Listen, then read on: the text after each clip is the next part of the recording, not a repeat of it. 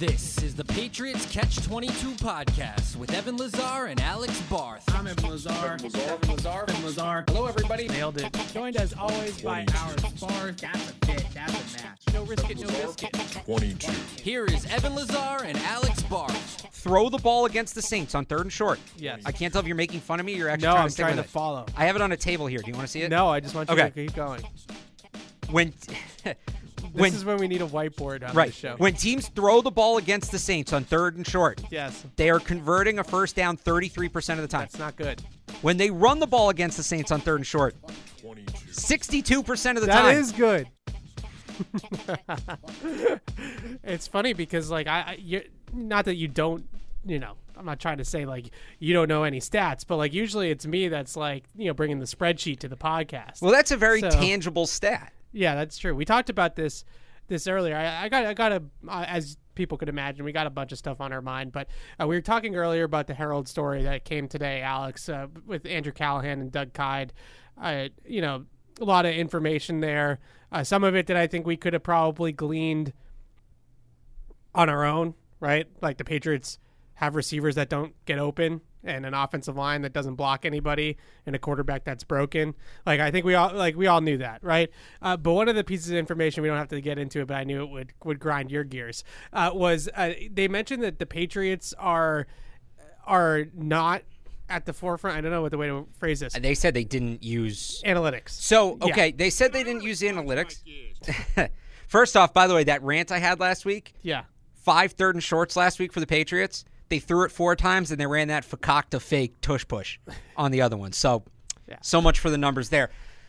Uh, on the That, that that that could have been a touchdown. If Rhamondre gets the ball, yeah, well, you know, a lot of things could have been. Um, I'm just saying, like in terms yeah. of like it was no, really they well called. They definitely like- set it up well. They only ran like 30 tush pushes to set it up, Oh which is start the season. I don't know if I like the name Tush Push, but like I, I, I, here's the thing. I don't think the, and by the way, they ran it when they were down 34 nothing. So great time Yeah. to break that out. Um, I don't think the NFL likes the term tush push. So that's why I'm so committed to continue using it. okay. Um, on the Herald story, uh, uh, so you know, know where I'm at with like, anal- when I say analytics, the math, I'm talking about Win probability models. win probability, Yeah. EPA, CPO, anything that has expected in it, or theoretical, or hypothetical. They brought up in that article like next gen stats, Yeah. which is Like player tracking data. right player. A guy running 20 miles an hour, he's running 20 miles an hour. Yeah. It's very tangible. I have no problem with that stuff. Should be used. That stuff's great. Yeah. It's when you get into the hypothetical, theoretical, expected that you just totally lose me, and I think it's nonsense. But the next gen stat stuff, they absolutely should be using. Every team should be using Yeah. that. I'm not saying it should be the be all end all, but it's. I mean, I, It's information. It's a tool. It's a tool. It's a tool. It's a good way of putting it. So that wasn't at the top of my mind. I have a couple of things that are at the top of my mind. I, I, didn't really know. Like usually, I, we you know I try to set the table, have some like an opening take. yeah, back I- when you thought the show was going to start having order No, it. no, no, no. It does. It does. I I, It doesn't have to. It's really okay. No, it has order. It, it has order. Uh, it, it, it my OCD makes it so.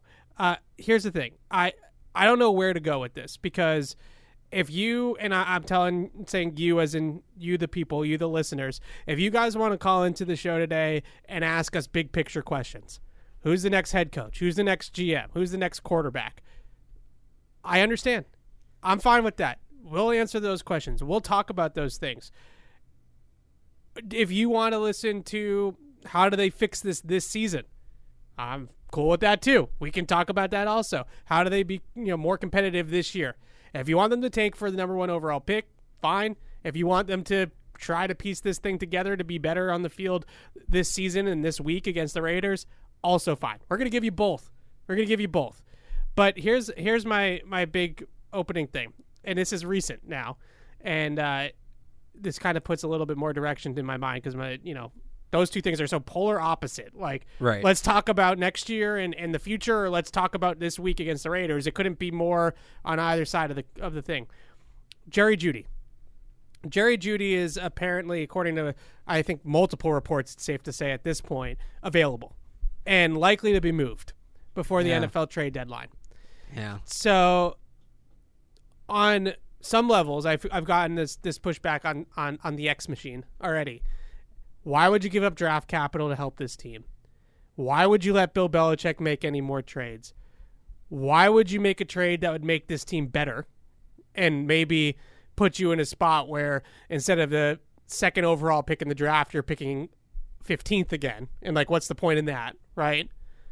And my my whole thing with all of that is that Jerry Jeudy is somebody that we've both been clamoring for because of his skill set. He's a good player. Good player, good route runner, gets open against man coverage, which this team can't do and is in dead last in the league right now in production against man coverage. This is one of the best man coverage beaters in the league. Jerry Jeudy. He is his route running is that we talk about a carrying trait, right? Yeah. What may, what makes his ability to separate on a route on his own is his carrying trait. He is top 15 in the league in that As- regard. He's a technician. yeah. He's a route running technician. He's got that PhD in route running, and he's pretty good with the ball in his hands too after the catch. So my whole thing with Jerry Jeudy is, in all likelihood, acquiring Jerry Jeudy. Well, let me first say this: you're not trading your first round pick for Jerry Jeudy. You're not trading first round pick for anybody. You're not trading. No one's trading a first round pick for Jerry Jeudy. You don't nobody. think a contender would? No, Like the Chiefs? no. I could see the Chiefs doing it. I don't. They, if they if they had a first round pick on the table for Jerry Jeudy, he wouldn't be a Bronco anymore. I'm saying you get a few weeks. Uh, all right, yeah, fair enough. Fair They're enough. not. No one's trading a, a first round pick for Jerry Jeudy. So you're talking at most a second round pick, a day two pick. So that with that out of the way, if you're the idea of, of to me of trading for Jerry Jeudy is a long term play. It's long term. He's 24 years old. He's 24. So you give him a contract extension. You trade a, a, a mid round pick for him, third round pick, second Yeah. round pick, whatever it takes. And whether it's Mac Jones throwing him the football in 2024 or it's Michael Penix throwing him the football in 2024, what difference does it make? What difference does it make? Either way, Jerry Jeudy is making the quarterback and the offense better. Period. Full stop. He's making them better. That's all that matters. Whether it's Drake Maye, Michael Penix, Mac Jones, Kyler Murray, whoever's throwing him the ball next year, it makes the team better. I would also mention that this drives me up a wall.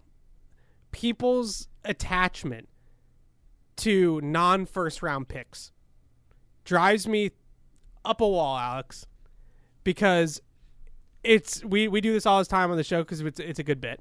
Yeah. It's the Family Guy mystery box. Yep.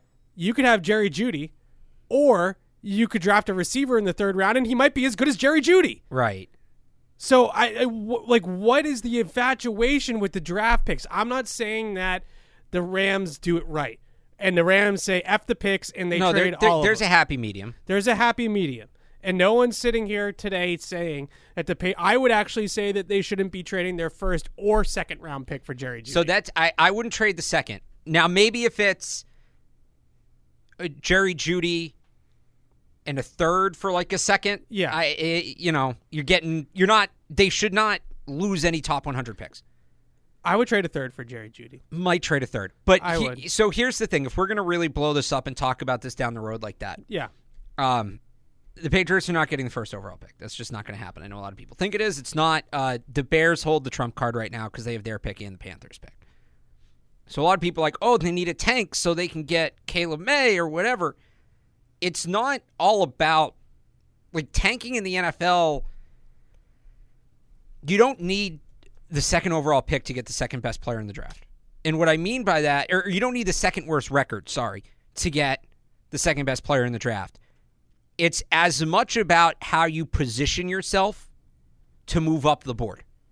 yeah. And that's why, like, I'm, I'm not as hesitant to part ways with a third round pick. It's like, oh, it's a third round pick. You're turning into a great player. But, like, are you going to, if, if, if, if they want to move it in the top five, take a quarterback, and they're sitting there at like seven, is that the pick you're going to need and now you don't have it? But- but that also goes to another point. You can trade from future years. You can trade for fu- from future years, but I, I would add as well.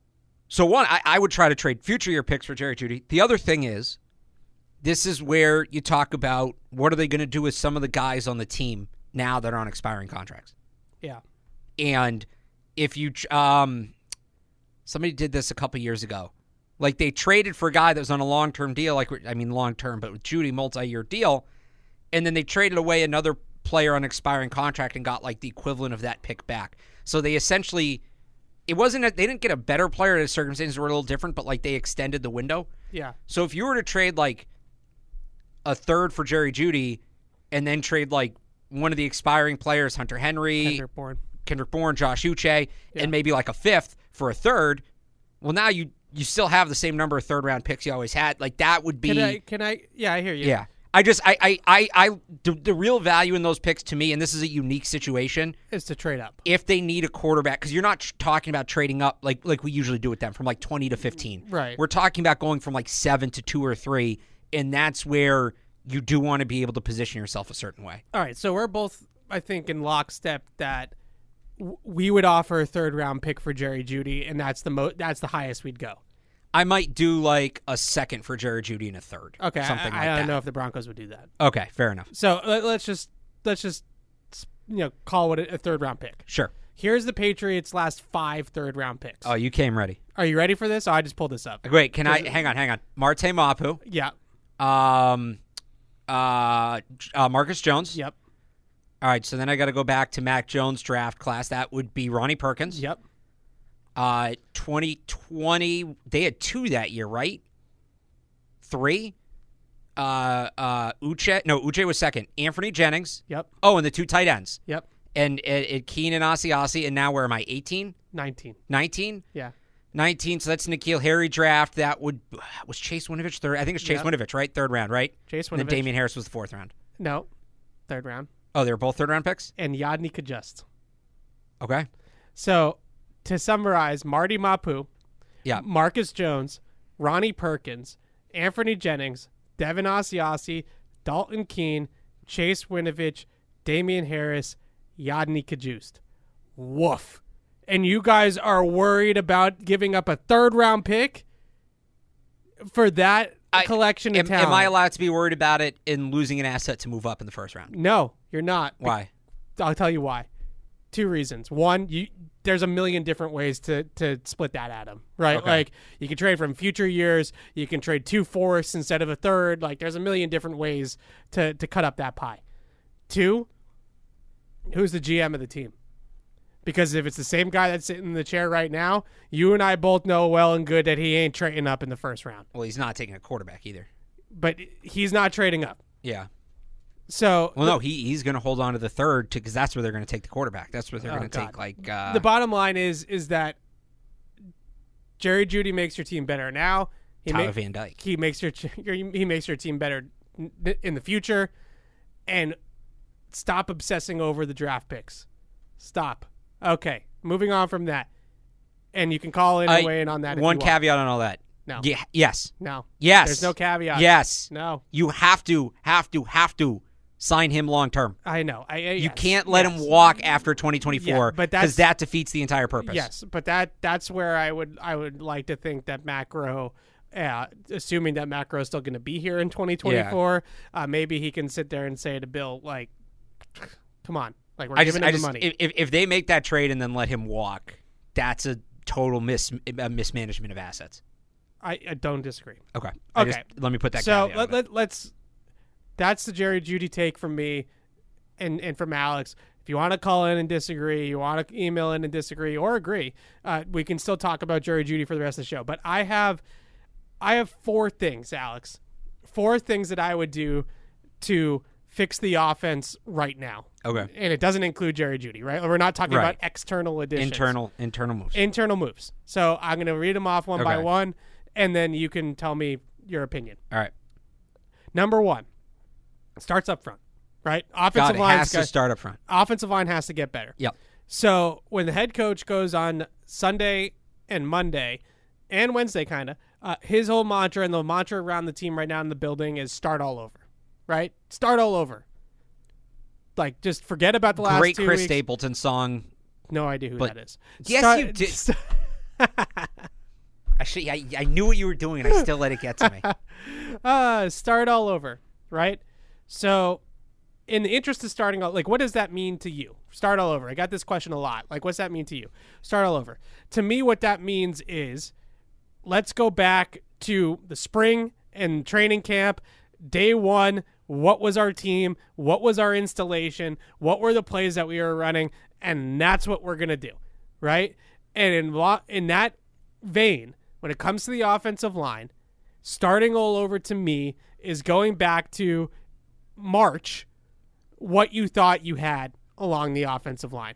These were our penciled in five starters along the offensive line. So therefore, I think, and I would even go as far to say that it's ridiculous if this isn't the case. Okay. From left to right, Yeah. Trent Brown, Mhm.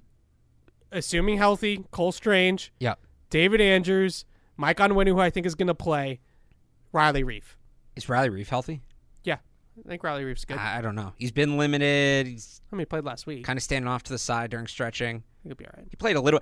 I think he's healthy enough to play. I don't think he's healthy enough to play 100%. I think you have to rotate him. Okay, I don't want to get too Okay, caught up in I- like I- health and again, stuff. why but not- Riley Reiff? I would I would still put Riley Reiff at, at guard, Mike Onwenu at tackle, but sure. It's not going to happen. It's see that that's why I didn't like go that way I because it's not going to. You're right. It's not going to happen, but I still feel like we have to say it. all right. I think that if you're if you're truly starting all over, But I, I, then that's starting all over. we we talk about the best five. That you know maybe something changes at left guard, but more or less that's your best five. Yes, that's your best five, and I think one of the few bright spots from that debacle against the Saints was that I thought Riley Reiff played okay. I thought Riley Reiff looked solid. I thought he looked like what's the word? I, like twitchy almost. You know, like he he mo- was moving well. And he was sudden with his movements, and he was able to redirect and stay in front of guys. Had a really, really good one-on-one rep against Bryan Bresee, who's the Saints' first-round pick. Bryan Bresee. Uh, yeah, breezy, whatever, Breezy. whatever. Uh, What's fir- his name? uh, first round pick, and uh, you know, uh, Breezy tried to spin move him, shut it down. I thought he was really good in that game uh, against New Orleans, and he's got to be in your starting lineup. If if they don't think he can play tackle anymore because the the stuff we saw in the summer, the foot speed, that kind of thing, then maybe he's left guard, right? But he's got to he's got to play. He's got to be in the starting five. Uh, that's where I would if you're going to start all over, like that's starting all over to me uh, starting all over and and and rolling with like the young guys like Antonio Mafi and City So how's that that's not starting all over that's that's not good. I did No. think it was interesting to go back to that Herald piece. Um, they it doesn't say from a source, but it sounds in, inform like it's almost like they're they're reporting it without really reporting that Cole Strange is facing a challenge for his job from Mafi. from uh, so I I Mafi's so tough and we're going to get to like 3 up 3 down here in a little bit. Mafi's tough because he was he was okay Is currently in a battle for his starting. Cole Strange currently in a battle for his starting job with fifth round rookie Antonio Mafi. I mean that's fair.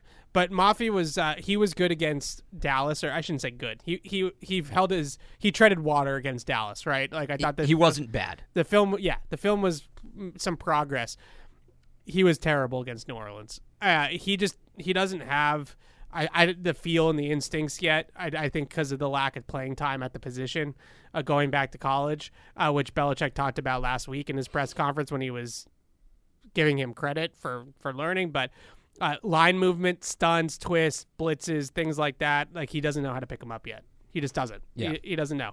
Uh, so I, I still think he's not ready. All right so that's number one though. Start all over on the offensive line put the five guys out there that not only I think are the best five that you have on paper, but as the original penciled in, this is what we were going to go into the season with offensive line before all the injuries and all the other stuff happened. All right. Number two, and I think that this is uh, really important moving forward. Let the kids play at wide receiver. I play them all, and when I and I include Tyquan with the kids, right? Tyquan, I know Pop Douglas probably not going to play in this game on Sunday, but this is just in general. Uh, Tyquan, Douglas, Boutte should be active. Boutte should be active. Uh, he should play over Juju. If you're not playing Boutte over Juju, it's because you paid Juju. That's the only reason. It's the only reason. The only guy out of this receiver room that deserves to keep playing is Kendrick Bourne. Everybody else should be riding the pine for the younger guys, uh, the more explosive options, and also obviously the guys that are going to develop. Hopefully, or maybe not. But You we'll inclu- see. You include Malik Cunningham? No. Okay. Yeah, I, I, I think that expands beyond the receivers. I understand, you know, maybe with the line it's a little tricky, but I would give Mafi a chance to win that job against Cole Strange. But I, I'm not doing it with the off because this is in the interest of fixing it. okay, And I think the reason why I say play the kids, and I know I brought up the developmental thing. Maybe you I just think they're better. I think they're better. Okay, I I would say play the kid like, uh, um, Marte Mop, who's only played like twenty percent of the snaps this year. Yeah. And some of that is because he's a passing down player and they keep falling in these big holes and teams are running the ball. But like, play him. Play Keion White, another guy that should play. I- I'm all for playing the kids. But yeah, at wide receiver, I they, they might help you right now. DeVante Parker and Juju Smith Schuster have given you zilch. Nothing. Nada. I mean, there, there was that one ball against the Saints. I mean, it- and Parker did a good job of getting himself in position to catch it, and he just didn't close his hands. It Yeah. just went right through his hands, and he didn't make and he didn't like make any effort to go up and get it. Or sorry, he made the effort to go up and get it, but he didn't make any effort to actually make the catch once he got up there. And it was like, what are we doing here? He's one on one all the time, and he and he doesn't win, right? Because teams are, are begging Mac Jones to throw the ball outside the numbers. Yeah. and he's so it, it Parker's one on one all the time. He doesn't win. Juju, we know we don't have to like beat a dead horse. Like Juju is is been terrible for them. Um. All right. So Play Bo- the youngins. Bourne, Bourne, Thornton. Thornton. Uh, for this week, Bourne, Thornton, Boutte. Who's lining up where? Uh, I would play Bourne at the Z. Yeah. I, would uh, play Boutte as the third receiver, and I'd play Tyquan at the X. Okay. I, yeah, prob I I'd play Tyquan at the X in 12. I would almost play when you go to 11, I'd kind of put Tyquan in the slot just to get him some free releases. Yeah, that's and fair. maybe it's Bourne at the X, maybe it's Boutte. They can kind of just go back and forth between yeah, the, the yeah. X and the Z. I'm not like too caught up in like where exactly they'll play. I think Bill O'Brien will figure that piece of it out. But I, I'm just I'm just curious your thoughts on that. Yeah, because I- I'm I I'm, know I'm thinking about Tyquan- it for this week. like Tyquan's not the savior, right? Like we know No. that Tyquan's not the savior, but for starters, Parker's giving you zilch. Right. Parker is gi- giving you nothing, and I think that there's something to be said for the fact that Tyquan can at least run through a defense. Like it might happen. Like he might just run Well, through I, I defense. I think you're looking for can he be a contributor? Maybe Yeah. he's not a coverage dictator, but if he can show you enough that he can be your third or fourth receiver, does that help them this year? I don't know, but we we've talked about what next year is going to look like. Parker and Juju are really the only receivers under contract.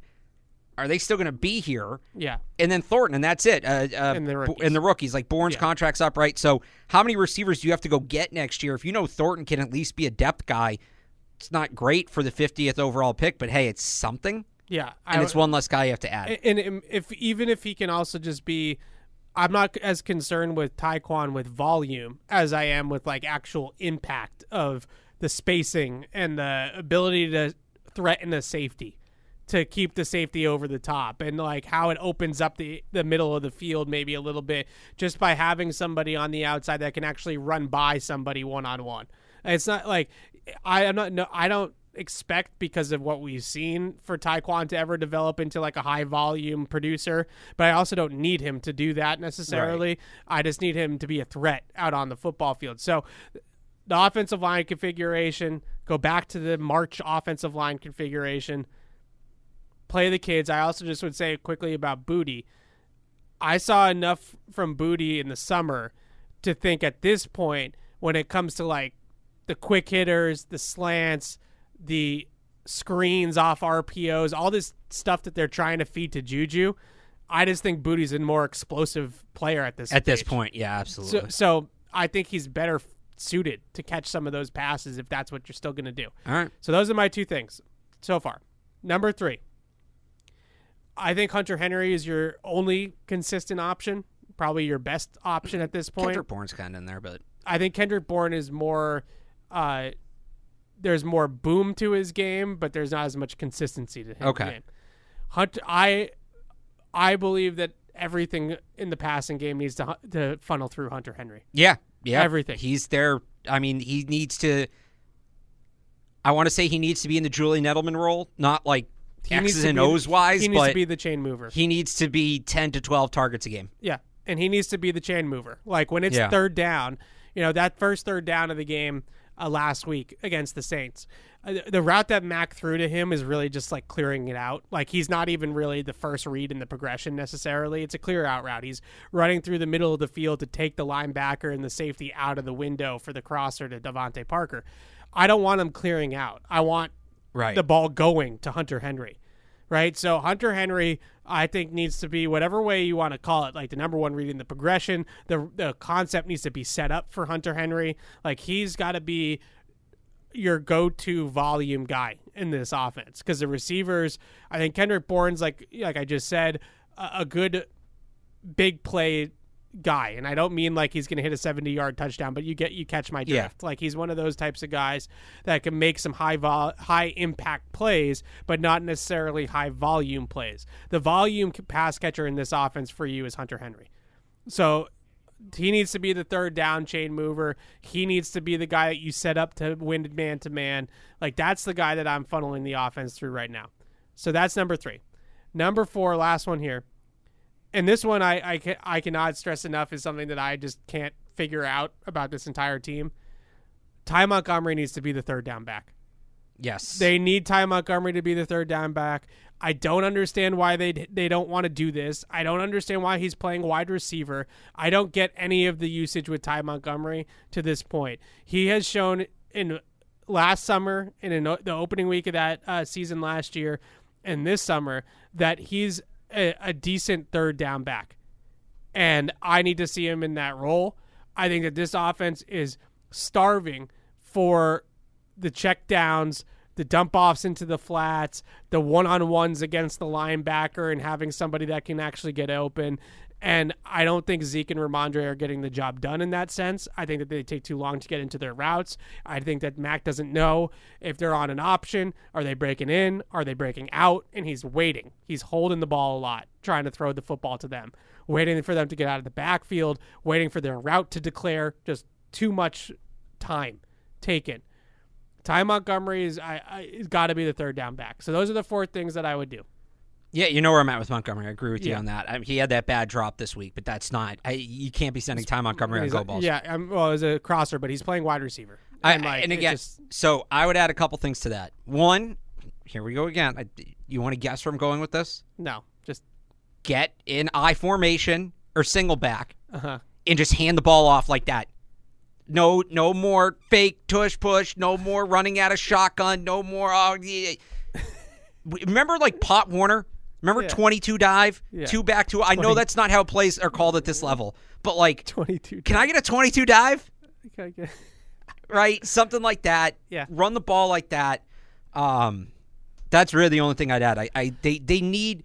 They're not going to be able to win games throwing the ball 40 times a game. They need Yeah. some sort of semblance of a running game, and the running game, the way it's constructed right now, isn't it? Yeah, I, I agree. I agree. I think that in a lot of ways, like I, I kind of put that all together with the offensive line take. Okay, you know yeah. that it's all kind of goes together. Uh, I do think that based off of uh, you know some of the things that you know I've talked to some of the players about this week. You know, I asked a couple guys. All right, well.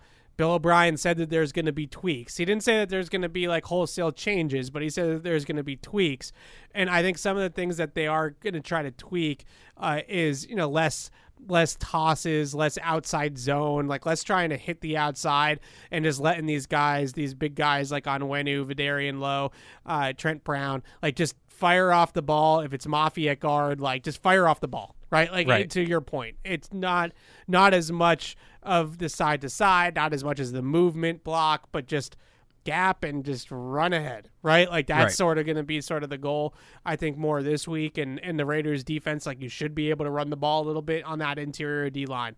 So I'm with you on that. But those are the things that I would try to do. Now, there's no quick fixes.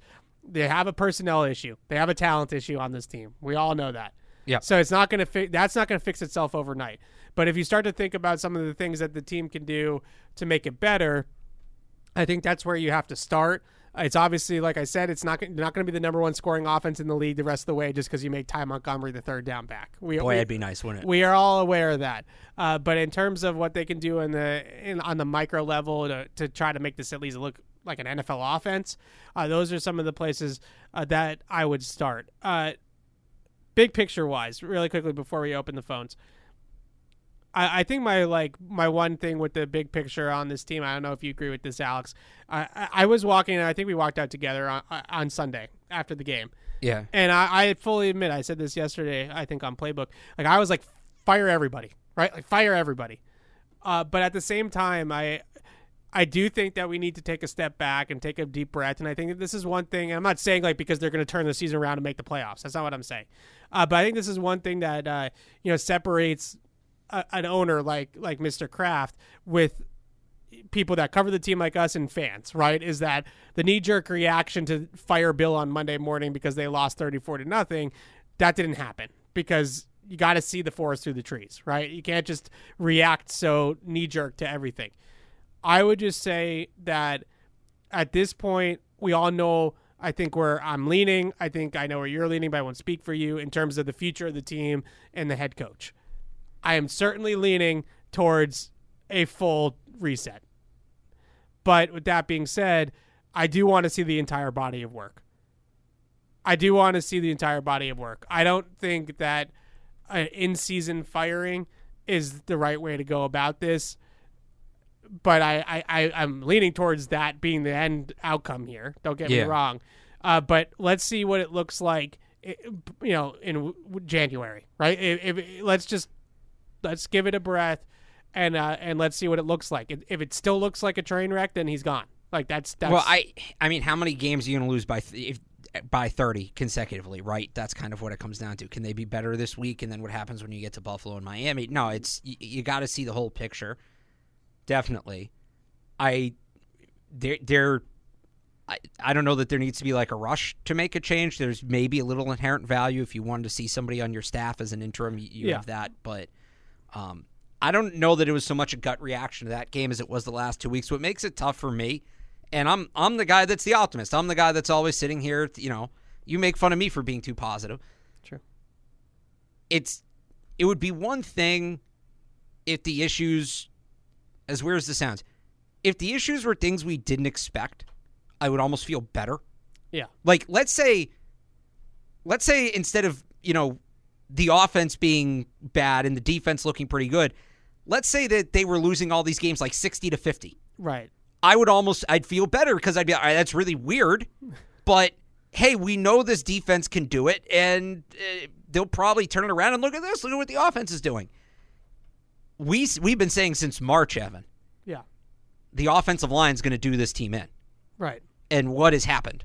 The offensive line has done this team in. So, to me, all they've done to this point is confirm priors, and that's where. I think it's a little again. Totally you fair. want to see the, the the forest for the trees, but at this point, I want to see the full picture. I, I But maybe but we're not looking at the whole forest, Yeah. but there's a lot of trees in front of us right now. and that, and and that's you know I every t- chance I get, I I have said this is not an overnight issue, right? No. Like this isn't just about two games. This isn't just about some you know a bad was it now like eleven day stretch or something like that. Uh, this has been brewing and this has been building, and the in the personnel side of things particularly is uh, is problematic. Uh, they they're right now uh, they're not a very good talent evaluating team. They don't evaluate talent very well. They have really not made a single good offensive move on this team in like five years. Yeah, this has been my take. Uh, sorry, this this has been my take. What was the last good offensive personnel move the Patriots made? And I, I Like like, we, Jones we, we both liked Zeke, Yeah. but that was like good for the sit. I was like, all right, Yeah. the situation is what it is. You made the right move. The only good move that they have made in the last five years, and I know it hasn't turned out good. Yeah. but it was the drafting Mac was the right move at the So time. I, I would argue that they're they've made one good move since. Yeah, and it was about 40 hours later when they drafted Rhamondre Stevenson. Yeah. I mean, like pick. like drafting Christian Gonzalez was a good pick too. I said offensive. I like Oh, okay. offensive. The Yeah. last like you look at what they've done since, and I don't even know that like some of it is is is misidentifying talent, yeah, but some of it's also just a lack of trying. Who? When's the last time they put a? And I define premium asset as a top 50 pick or in free agency making a player five highest paid at their position yeah, in the league. yeah, When's the last time they put a premium asset in a tackle position? yeah. It's Isaiah Wynn. they've This played. is an, something that I also think that like we've talked about, but Yeah. it, it just to echo your point. There, there was there was a time in in place in Bill Belichick's tenure with the Patriots where they always used to be a step ahead of these things. yeah, Uh, you know, at tackle, the, obviously the one that we always talk about is Nate Solder, Matt Light to Nate Solder. Right. They drafted Matt uh, Nate Solder a year before Matt Light retired. Nate Solder, I think he played some right tackle his rookie year and some tight end, like, Vollmer got like hurt. sixth Yeah. offensive line tight end thing.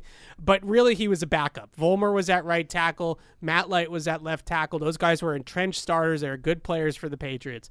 But they still drafted Nate Solder in the first round because they knew Matt Light was going to retire. or even even at a less impact position, they went. I mean, it was seamless. Kevin Faulk Yeah. to Shane Vereen to Danny Woodhead to James White. Oh, it was could boom, really, boom, really boom, use a boom. Danny, uh, Danny Woodhead. and right and about now. I, I don't even know. And James White was an important player for this offense, and that's an important role. For it's it's not like they dra- tried to draft his replacement or sign his replacement and whiffed. What was the plan? yeah. To re- like, was it Ty Montgomery? I don't think it was because they they'd be playing him there. Yeah, so was they- it Pierre Strong? I- Guy yeah. caught 19 passes in college. Yeah. Again, it goes to that point where they have they haven't invested at all at tackle. They made one investment in wide at wide receiver. It missed, but they made one. What do you think it's going to look like? And you look at the guys they've had leave. How many of these big name players that left? You can't find even the attempt, the one for one to replace. A lot of them you can't even find the attempt. Yeah, and just I think we harp a lot of, on the drafting, but their pro personnel evaluation on offense has been terrible. No, it's too. the whole thing. Again, it, it, it's like I said, premium asset. There, there's such a thing as a premium asset at wide receiver, and people will will talk about. You know, one people will talk about Hunter Henry. Well, that was technically before Mac, but I would say that was a good move. Um, people will bring up DeVante Parker. He's not. I don't think he's in the top twenty highest paid receivers in football right now. No. Nelson Agholor was like the 25th highest paid receiver when they signed him. People talked about that. Oh, they gave Nelson Agholor a big contract. That's not a big contract for a wide receiver in today's game. Right. Juju Smith Schuster's the 36th highest paid wide Yeah. receiver in football. Those are not premium assets. They're also just bad evaluations of the player. Like, like they pour. I'm I'm trying not to like pile on them too much about the Jacoby for Juju thing because I was wrong about that too, but I was wrong about it sitting in this chair in this studio talking to you about it. I'm not running the football team, right? Like, it, it- Right. And I'm not saying that that makes me like it, it's better, but it is kind of better, right? Like, it's you're supposed to know more than me. They're supposed to prove us wrong. Yeah. We're supposed to be here, the media loudmouth, saying what we think, and everybody in the comments, who are these guys? You know, leave Yeah. it to the professionals. And Yeah. then they do the right thing, and everybody rips us on Twitter. Right. That's the natural order. so they had all the information. I had about probably said, and I'm not exonerating myself. I'm just saying they should have been right and I should have been wrong, and they were wrong too. That's a problem. Jonnu Smith is having a, a much better year in, in Atlanta. So you could talk about that being like a usage thing, but I think that that's part of GMing, right? Is knowing how you're, you're going to Oh, use I- a I- player. yeah, I you know I always say this. You got to have whether you're drafting a player, whether you're signing a player. You need to have outside like maybe like day 3 guys you're just drafting for potential whatever. But Yeah. whether you're going to draft a player, whether you're going to sign a player like with a premium asset, what is the plan? We talk about Yeah. this a lot. People call in and say, you know, I like so and so prospect. We did this with with Quentin Johnston, right? Yeah. People and he's been good in LA Eh. yeah, he's been fine in L.A. There, there are people who called in and were like, "Yeah, we like Quentin Johnston." We sat here and said, "Yeah, he's a good player, but is he going to play? What Yeah. is the path to him making them a better team?" And there were other good players with more clear of a path. It does felt like at times they've added guys just to add them. And I mean, I Jonnu Smith, N'Keal Harry. Uh, there's some guys on defense as well that it's like uh, Jalen Mills, Joejuan Williams. What was the plan there? Yeah. Or were you just adding the player to add him? Yeah, yeah, I, I'm with you on that. I, I just, it's all of it. Like, we, I think we harp on the draft, and this isn't about like my take earlier about Jerry Jeudy, but I, I think we harp a lot on the draft picks because the drafting has been bad outside of a, a few isolated instances. Uh, maybe more recently, it's been a, a little bit better than it was in let's say like 16 to 18 but the 2022 draft is not better than anything That, right? that brings it right. Right. 21 was good. This year's looks good. yeah Eh, Uh, this year looks okay I mean, Christian Gonzalez looked great. Christian Gonzalez looks great. I, they'll hit on one of Mapu and White. I think Yeah. the jury's still out, but there's enough I- with each one so- that I think one of those guys so I think through. they might both like technically hit, but are either one of them an impact player?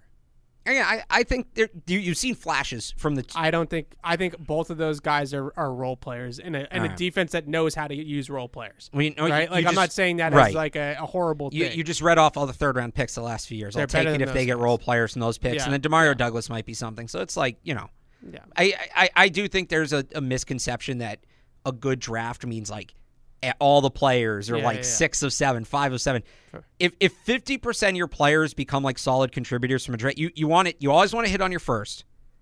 You generally have two day three picks. You want to hit of two, two. You want to hit on two of those three, Yeah. and then one or two on day three. Yeah. If about half your draft class becomes contributing players, you had a solid draft. You do better, but you had a solid draft. I think that this, they hit on their first round pick. I, I feel there's a decent chance one of those two day two guys turns into something. And then they have Demario Douglas, and it's like, all right, if one more of those day three guys comes along, maybe Antonio Mafi. a guy. Yeah. All right, that's just fine. You're not, you know, it's, it's not going to go me. up in the Hall of Fame, but that's a fine draft. Mafi kills me, and I, I didn't know when I was going to do this, but I, I, I you know I'm going to save it. I'm going to save it for three down. Okay. But I, I think the biggest thing is is uh you know it's been pro personnel and it's been on a on a college scouting level too, and I think sometimes we even don't call both things out. And I, and I really feel like it's been on a pro level also. All right, let's get to the calls and then we'll do three up, three down from this last game against the Saints. Uh, Brandon is in Oregon. Uh, Brandon, if you're still there, Nope. I doubted that one. Uh, cousin Patty, what's up, cousin Patty? You know I'm still hanging on. Yes. Yes. Uh, Evan, I don't want this to come off as like uh, being a jerk, but um, the idea that I brought up on PU, like I had no idea. Like that's that's why I asked the question. That's why I had the idea. Like I didn't know they were uh, still running McVay teams. But Oh no, no. I just my- no. You're good. no, I'm glad he cleared it up because I'm like, all right, well, I guess that makes sense. It still looks like crap. Um, so here's my idea. I would, you know, what do you guys think about this? Love the idea of trading for Jerry Jeudy. And, you know, we're going to have all this friggin' money to spend in the off season. Go get Tee Higgins and draft, um, I don't know how to say his name, Fashanu or Olu Fashanu. And I mean, just write it out with Mac for at least next year. I don't know who's coming up in 2025. Do you think that's a better idea than possibly taking an, like another quarterback like a Drake Maye? Um, yeah, I, I agree. I don't think we're going to get Caleb Williams, but then you're you're sort of throwing them to the wolves. If, you know, I mean, basically our whole line, minus Cole Strange, and you know all the guys that we drafted, all the guards and and uh, Jake Andrews that we drafted are are off the team next year. Yeah, it, it's a good question, Patty, and, and thanks for the call. Uh, it, it's a good question about what's the best way forward. Is it going back in the quarterback carousel in the draft and drafting one of the quarterbacks, or is it continuing uh, to build the offensive personnel so that either Mac works or two years from now, a year from now, you get the quarterback and just Right. drop him in and hit the ground running? They have so many holes on offense that it's a fair question to ask if it's better to just start drafting offensive players that aren't quarterbacks because no quarterback is, is going to succeed if you just drop them into this mess right now. But my my contention to that is, and this is the one time that I yeah I might agree with you on this. Uh, I don't know what the quarterback classes in 2025 and beyond are going to look like. I do know that there's a couple quarterbacks in this class that I really like. So if you really like a quarterback in this class and you can upgrade that position, I'm of this of the thought that you have to do that. Yeah. But at the same time, I can hear the other side of it of drafting. Was it Joe Alt? Right, is the other Joe Alt, tackle? yeah. Uh, the guy he said Olu Fashanu, Yeah. Penn State. You're going to love him. Marvin Harrison Jr. If, if you're that high up, like Brock I, Bowers. I, I, Brock Bowers, I can understand that line of thinking, and maybe we get to that point. I said earlier of uh, wanting to see the whole picture. If Bill O'Brien has Mac Jones playing better football in the second half of the season, and the arrow starts to point back upward for Mac, I, he, I don't think he's ever going to develop into anything like special at the position, but maybe he's a better bridge option for the time being as you draft your your left tackle stud or your receiver stud or whatever. Yeah, I, I just the other thing you have to consider here is the whole value of that rookie quarterback contract. Yeah. And the clock's essentially run out on that for Mac Jones. Next Right. year, you know, they have the fifth year option, but next year's really his last year under contract. You have a chance to reset that thing entirely if you take a quarterback this year. And if it wasn't such a strong quarterback class, I might say, yeah, you know, Joe Alt, Fashanu, Yeah. whatever. But you're going to have a shot, I think, at a potentially franchise guy as long as you're picking in the top 15. And I used to be the one that was like, yeah, if you don't get the guy, remember, you really wanted, um, was it Davis Mills or Kellen Mond? I'd like to call him that, on a little that bit. the Mac Jones year where you were like, oh, just you know, wait till the second. I didn't say that. I said if you if I had to take any of the day two guys, like the day two three guys. Well, all right. I well, I'm gonna I'm gonna kind of give myself the opposite of victory lap here too, because you wanted that guy, and I said no. At that point, just wait till next year. Next year looks like a really good class too. You remember the guy who I was talking about? It was Phil Jurkovec, who's now a tight end. So, look, You you did like Phil I did like Phil Jurkovec, and then BC ruined him. Uh, may, going like- around this city apparently. Right, exactly, exactly. Maybe next year's class ends up being good. I personally believe Shedeur Sanders is going to go back to school. That's that. I think that's the only guy But- that I can tell you is going to be in next year's class right now. right. So Shedeur Sanders is going to go one-one. So Yeah. you're going to have to be the worst team in the league. And if you're picking Joe Alt, if you add Marvin Harrison, those guys are going to win you games. Yeah. Uh, you know, I look at the rest of that class. The guys who are projected first-round picks right now. Cade Klubnik. I don't think this is very updated because Clemson's offense has not been Yeah. good. He does not look like the typical Clemson quarterback. Drew Allar, I don't. Did you see the press conference with with James Franklin about Drew Yeah, Allar the yeah, other day, where the reporter asked, like, "Have you ever told him to just throw it deep just to do it?" yeah. Drew Allar right now has you're drafting Mac Jones again. If you draft Drew Allar, the only other quarterback supposed to go in the first round next year is a guy named Connor uh, Conner Weigman from Texas A&M, who's not even Yeah. a starter there yet. And then you get like Ty Simpson, who hasn't been Okay, so let me ask you this question. I, if, if you have a chance to draft a franchise quarterback with your quarterback who at best has been up and down Yeah. entering the final year of his rookie deal, I think you have to do it. It's just too important of a position. So let now, me let me ask you the Yeah. important question because this is the this is Okay. the money question that we're going to get starting in January. We're going to get well, sounds this like you're question asking it me now. five thousand times. Yeah. Who is the Jalen Hurts of the 2024 Ooh, class? Okay, so you're not even asking me about the first round. Who is the Jalen Hurts? because let me preface it. If you're gonna, this is the this is the Carson Wentz year. The Eagles drafted Jalen Hurts Right. going into Carson Wentz's fourth year. They gave Carson Wentz the fourth year to see if if it was going to be good or not. It wasn't. That's when they pivoted to Jalen Hurts. So everybody that called us last year in last draft cycle about um the kid from Tennessee, uh, Oh, Hendon uh, Hooker Hendon Hooker. and calling him the next Jalen Hur- Hurts and all this stuff. They, I kept on saying you're a year too early. Right. You're a year too early. We're here now. So is there? I know JJ McCarthy is like the Mac Jones. of I, I have draft. no interest in JJ McCarthy. I have zero interest in him. Yeah. him. So is there a guy that has the tools but maybe needs to be put together? Okay, so uh, can I give you a couple names? Yeah. You know I have to give you a couple names here. Yeah. Um, a, a guy a lot of people like is Riley Leonard from Duke. Oh yeah, I do like him. I like his moxie. He his makeup. he's got the makeup. He Yeah. runs really well. He is not remotely a passer right now. Yeah. And he just suffered a pretty serious ankle injury. Okay. So Well, that- that there's some wonders about him. that sounds right up the Patriots. I like KJ Jefferson from Yeah, Arkansas. me too. Big dude. Yeah. Big guy, Big arm. cannon arm, Yeah. plays with a ton of confidence, can run the football. He's kind of got that, and I, I use this comp very, very loosely. Yeah. He's got a little bit of that Cam Newton thing where he's like, I can throw it past you, I can run through you. Now, his decision making, that needs to build up, both as a runner and a passer. Um, he's a little too loose with the football right now. The confidence may be a little too much, but I like him. Um, Joe Milton from Tennessee. from Tennessee. Yeah, big arm. I am very interested for you to actually watch and break So down Joe I Milton. watched like a little bit of him because he would come in for Yeah. Hooker sometimes last year because they're blowing teams out, uh, and he would also come in from Hooker for Hooker on hail marys because he had so a bigger arm. here's the thing Yeah. about Joe Milton: if you need somebody to throw the football 80 yards, Yeah. Joe Milton can throw the football From 80 yards. knees. Right. Yeah. If you need somebody to throw a five yard slant, Joe Milton can throw the football 80 yards. like that's just kind of. There's one play. I, I think it might have been in their spring game. I can't Yeah. remember where. They're at like the five yard line, and he's trying to hit a crosser along the end line, like the back of the end zone, and he throws the ball like four, four like four rows into the stands. Yeah. Which is like impressive, but not really helpful. So, but so you're if telling me he's like in his on his pro, in his pro day, he's gonna he's pro day, they're gonna love. So Yeah, so here's the thing. yeah. Remember how last year I said Anthony Richardson makes Josh Allen looks like he plays under control? Yeah. Joe Milton is the next evolution of that. Oh, God. Okay. Uh, uh, But that Joe is- Milton Joe Milton makes Josh Allen look like Chad Pennington. in Joe Milton's defense. That is kind of what we're talking about, Oh, though, right? so d- again, we're talking about the guy who just raw. Can you build him up? Um, that's maybe Joe Milton. I've got two more for you. okay, quickly. One is Grayson McCall from Coastal Carolina. Grayson McCall's been in college for a while, and at Uh. I was one gonna point, say, like, is he is he thirty yet? Like, I think he's like 24. At what Um, point are we gonna go to the NFL?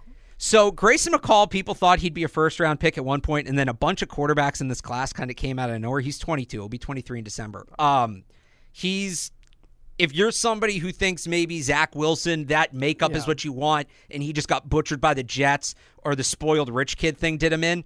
Grayson McCall moves around really well, throws a really pretty ball. You're going to wonder about the jump in level of competition and consistency.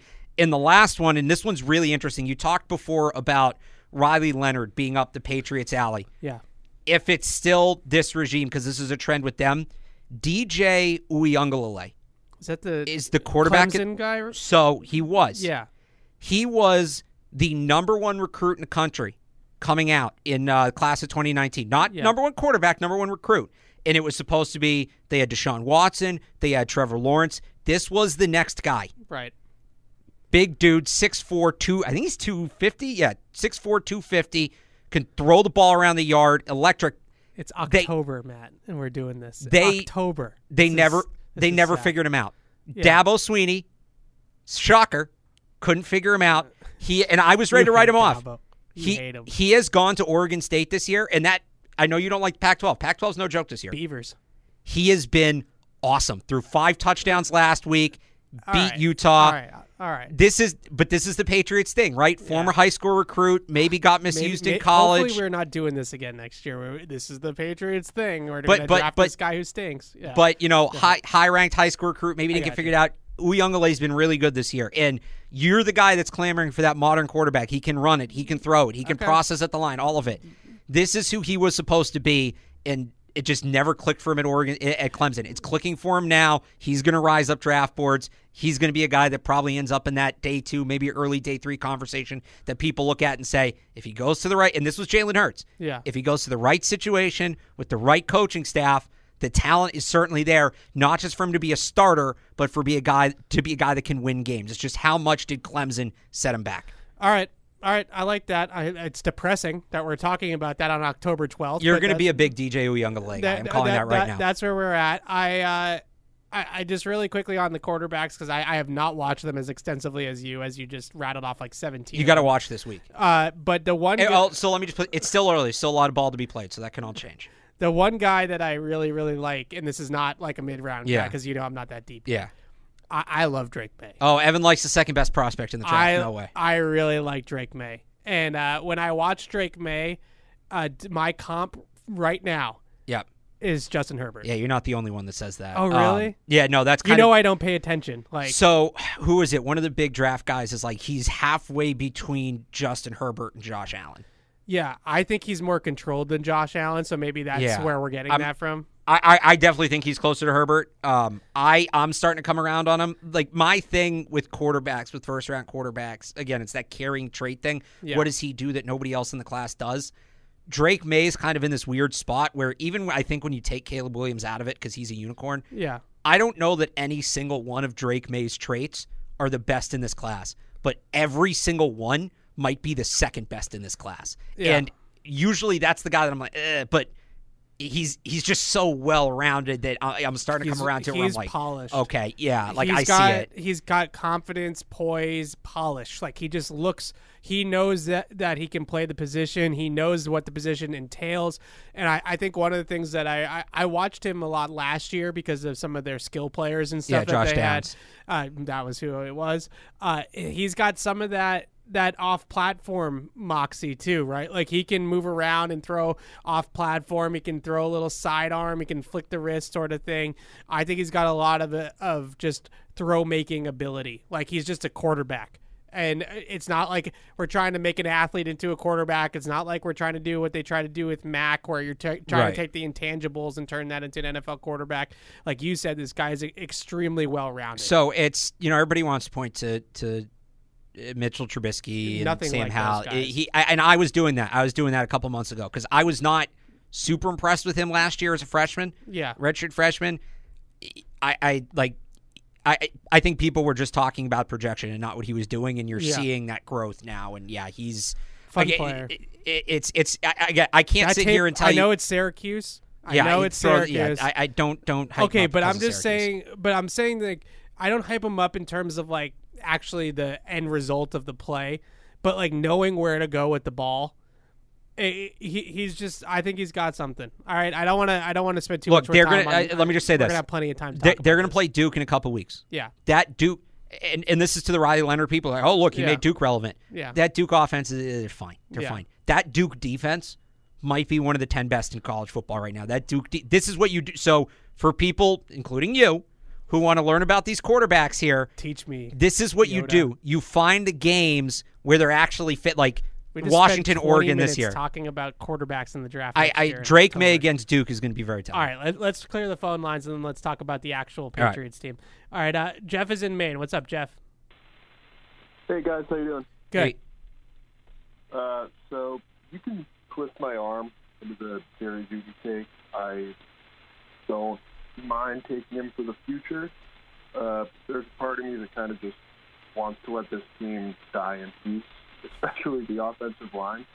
Um, you know, use what you got. I don't think we need to trade for any defensive players or anything like that. We've got plenty of talent coming back.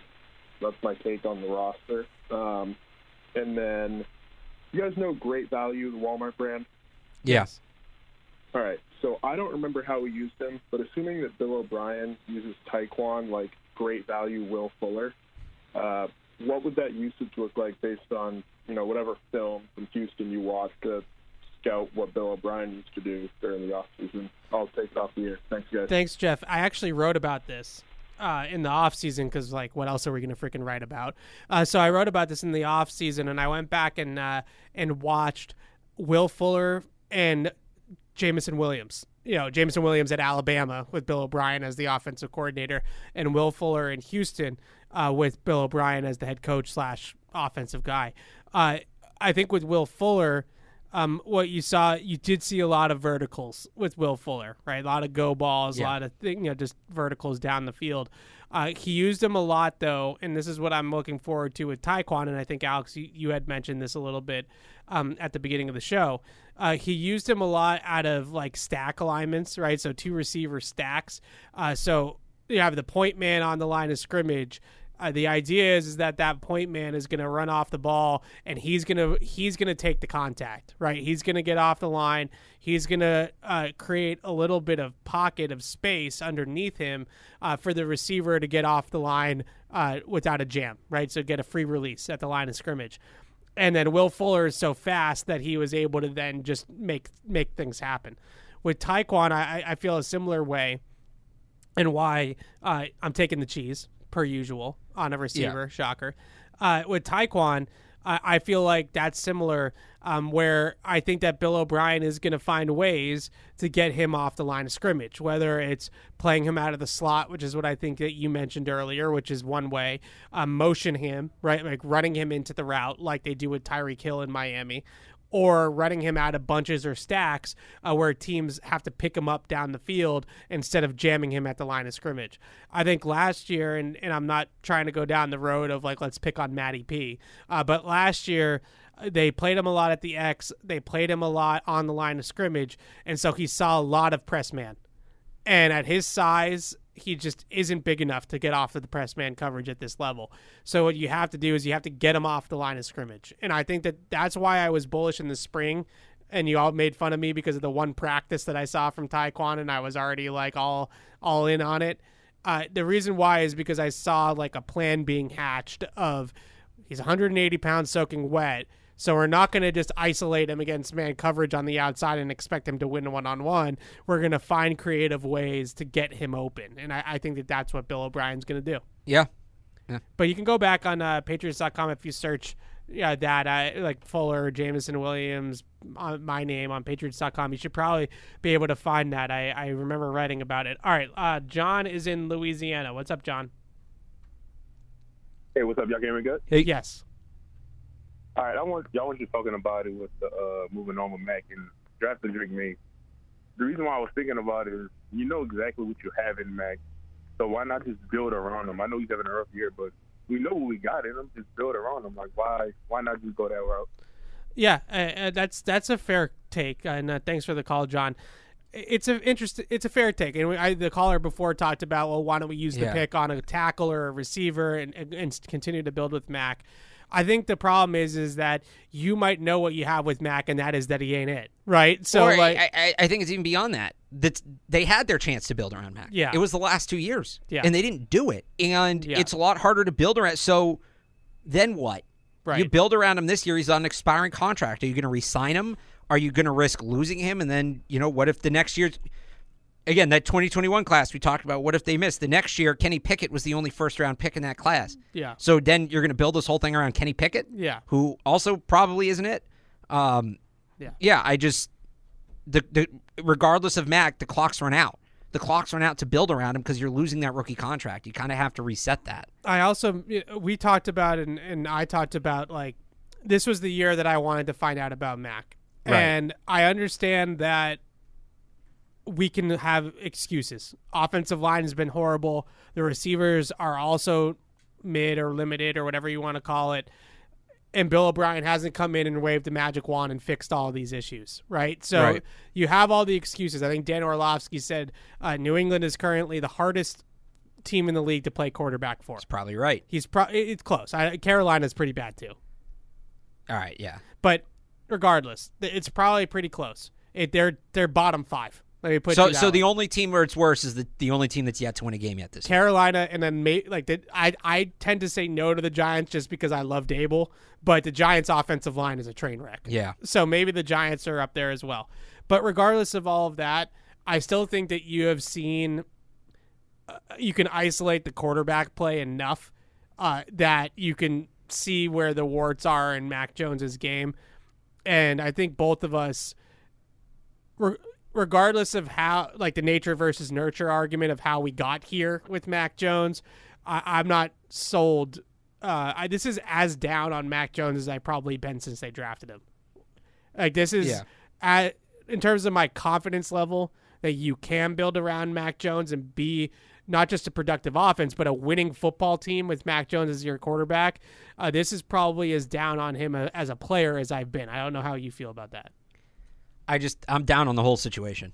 It- it's not even just him as a player. Again, I go back to that thing where even if you did want to give him another year, Yeah. one, where unless you're overhauling the coaching staff in the front office, where's the belief that that's what's going to happen? Because Yeah. last year we all sat here and said, you know, yeah, we know they haven't really invested on offense before, but it's as clear as day this year that they have to do it, and they Yeah. didn't do it. Um, and even if you move on and it's somebody else who is willing to commit to it, then then what happens? Yeah. Then he plays the fourth year. Are you picking up his option? All right, that's two years, and then what? Are you extending him? What if not? What if he's still not good? Eh, ju- The window to figure it out were years one and two, Yeah. and they didn't use those years to figure it out. So do you feel like you, you have a definitive uh, like I I in terms of like I get I just said we're going to see the the whole picture, right? Yeah. But right now this second, do you feel like you have enough information to figure that out? No, I, I'm close. No, because if like I if you're going to tell me that there's going to be another coaching staff in here next year, another GM, you know, then maybe there's Yeah. an argument for it. But um, short of short of uh, anything spectacular, I, I feel like they're just at the point where the the the timeline for rebuild. And I actually talked to somebody who works not uh, not anymore, but used to work in NFL front office about this with the fifth year option, everything. The, and every team's a little different, but generally the timeline for rebuild is there's w- what you call year zero, which is Yeah. you're bad. You're Yeah. just bad. You're overhauling the roster. That was 2020. right, exactly. Yep. Then you draft the quarterback you have year one. The goal in year one is to figure out if the quarterback you've drafted is an NFL quarterback or not. To what extent, you don't have to know, but like, is this the guy we're going to move forward with? A lot of teams never even get past that. Yeah. But it it felt like you know year two, if and this is all assuming you you check the box from the year before. Year two is can you make the playoffs? Can you just get in the dance? Can you win enough games? Can you beat a couple of good teams where you're in there? Year three, in year year three is then can you be a contender? f- And you're building this up around the quarterback as you Championship go. window. No, so year three I think is can you contend? window. All right, I Contending. how I heard it. Can you contend Contender. for your division? You Yeah. should be a, a division contender. You should win a playoff game. Okay. Year four and five, that's where you win the title. Championship window. That's championship Okay, window. So maybe So- year, maybe instead of championship window, I should say contending. Contending window. Yeah, Yeah. you're you're you're not like a championship favorite, but all right, championship Yeah. contender. Yeah. They were ahead of schedule with Mac. Yeah. They were where you should be after year two and year one. And then they went backwards. And so right now, based on that timeline, this year they should be an out they should be a contender for the division and outside contender for the Super Bowl. Next year they should be a Super Bowl contender. Yikes. Do you see them getting there? No. And that's where I'm like, all right, you got to reset the process. Got it. All right. Kevin is in Burlington, and then we're going to get up to three up, three down. What's up, Kevin? Hey guys, thanks for taking my call. Um, I want to make the case that Bel- I want to make the case that Belichick uh, really had a well thought out plan for the offense, but it just wasn't able to to implement it. Because I think the offensive problems really date back to when Brady and Josh were still here. If you remember in 2019, they started 8 and 0, but the offense really wasn't good, and it ultimately sank that team. And I think it's at that point that Belichick wanted to transition away from the Erhardt Perkins system because Brady was leaving and Scarnecchia was leaving, and um, I think he wanted a more consistent running game. And it was very difficult at that time to onboard new receivers because I think college was more spread RPO, and uh, NFL was running a lot of Shanahan. So if you remember in that offseason, they brought in Jedd Fisch as the QB coach, and Jed was um, he spent time with Mike Shanahan, he spent time with Sean McVay, uh, but and they, that's when they brought in Cam Newton. But unfortunately, that was also the off season of COVID. So I think that was really, really impacted, you know, any kind of new philosophical install. And um, and then Jed was hired away from the University of Arizona as the head coach before the season even ended. And then if you look, you know, last year with Patricia, they were still trying to run, you know, Shanahan zone schemes. So I think, you know, ultimately it's this failure to, to transition to the new offensive system that's the root cause of the offensive problems. And the offenses of like Charlie Weis, Josh Daniels, and Bill O'Brien are very difficult to run successfully in the modern NFL. I think until this transition happens, I'm worried that our offense will continue to crush this team regardless of the types of players that they have. Thanks. Thanks for the call, Kevin. Uh, yeah, made a lot of really good points and uh, things that we've ta- touched on. You know, we talked a lot about like the 2022 draft and how a lot of those players Yeah. were kind of built more for a Shanahan offense. You know, athletic guard, speed receiver, speed back. Right, like those are some of those picks that were made to to suit that. Uh, my whole thing, and I, I, it's not to disagree with Kevin necessarily because I agree with him that a big part of their offensive failures were the the systemic changes that they made that have not taken hold, right? Yeah. That they've tried to make and they it haven't worked. Uh, I've been saying a lot uh, this week and in general, but this week especially about how annoyed I am that they they ditched the fullback and just don't have a fullback on the roster anymore. Uh, that that to me I think was a misstep. Uh, we talk about like all these types of moves. Uh, I agree. Now, the one point that I would push back a little bit on, on that being the the entire reason, uh, if you had good players, I don't think it would matter. Right, and that that to me, if you want to install this new offense, fine, go out and get players to run it. Yeah. and it it just all comes back to that. If they you never had- invested in offense. If you had real talent on offense, I don't care if you're running and Erhardt Perkins West Coast spread RPO. If you have, uh, you know, Stefon Diggs and the Buffalo Bills offense, you're probably going to be a pretty good offense. Right. Right. Like I, I, so I agree that maybe they miscalculated on a lot of on, on a lot of different elements be trying to be more Shanahan like and that's why this all came apart in in a sense. But I I, I still think that uh, that's getting even for me uh, getting a little too caught up in the X's and O's instead of the Jimmys and Joes. Yeah, all right, uh, let's do three up, three down, and then uh, we'll take a few more of these phone calls before we wrap. Uh, in classic blowout fashion, Alex, I did two up, five down because Okay. you know you get blown out like that, you don't get more than two. That's my rule. So let's start with the positives. Uh, I'll, I'll start here because I, I kind of mentioned him already. Uh, first stud of the game, first up of the game, Riley Reiff. I thought Riley Reiff was uh, a lot better in this game than what they put out there at guard. Uh, one hurry allowed. It happened late with Bailey Zappe in the game in the fourth quarter. I thought he was really good in his reps. Uh, run blocking, I think he th- shows some leverage, some toughness, uh, some ability to move guys in the run game. Pass protection, he's been way, way, way better than anything they've thrown out there in pass protection at guard. Uh, much better moving side to side, much better anchor. I'm intrigued. I'm intrigued. All right. This is a good player uh, that they uh, a good film, I should say, for Riley Riley Reiff, and, and maybe they have a good player. Uh, I'll, I'll go to Mario Douglas. I, he got open on that one route, and and he made a nice catch. And I mean, did, am I wrong? No, And he got And- hurt. and he got hurt on who. Maybe he would have done more. That's not his fault. no. Maybe he would have done more. I don't know. He's an up. I feel like two weeks in a row we had one. Uh, Demario Douglas is an up for one catch that he made in the game. It's almost like he should be playing more. Well, I All guess la- he couldn't have played more last week, but Uh, number two up, Anfernee Jennings. I thought Anfernee Jennings was good in this game. Uh, four stops in the run game, set a good edge, uh, had a hurry. Oh, nobody had multiple hurries in this game because the Patriots had no pass rush. So uh, the fact of the matter is, is Anfernee Jennings is one hurry, uh, tied for the team lead. So tied for the team lead in hurries, four stops against the run. Uh, he- is Anfernee Jennings a difference making edge? Uh, no. Uh, can he set the edge of the defense and play the run on first down? Yes. And for right now, that's going to ha- be how they're going to have to survive without Judon, right? Everybody's going to have Right. to have a role. Everybody's going to have to be hyper specific to that role, and they're going to have to patch it together. So I have Anfernee Jennings. uh, I'm doing this for the. I think it's the third week in a row I'm picking Yeah. this guy. At this point, I'm probably just doing it to annoy people more than anything else. Uh, Miles Bryant Oh my God. had that big hit on Mike Thomas.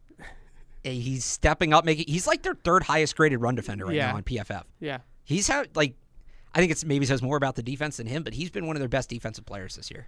Not bad. Not bad. Miles Bryant has uh, turned into a player that fans poke at all the time. Yeah, I, I'll say this with all sincerity.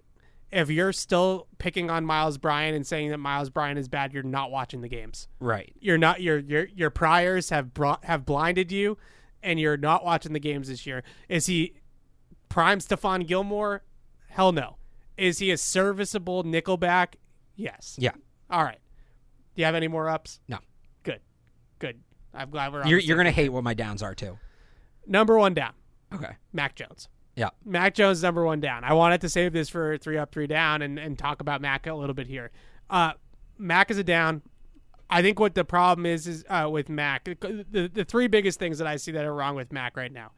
Uh, number one, first and foremost, is he is Sam Darnold seeing ghosts out there.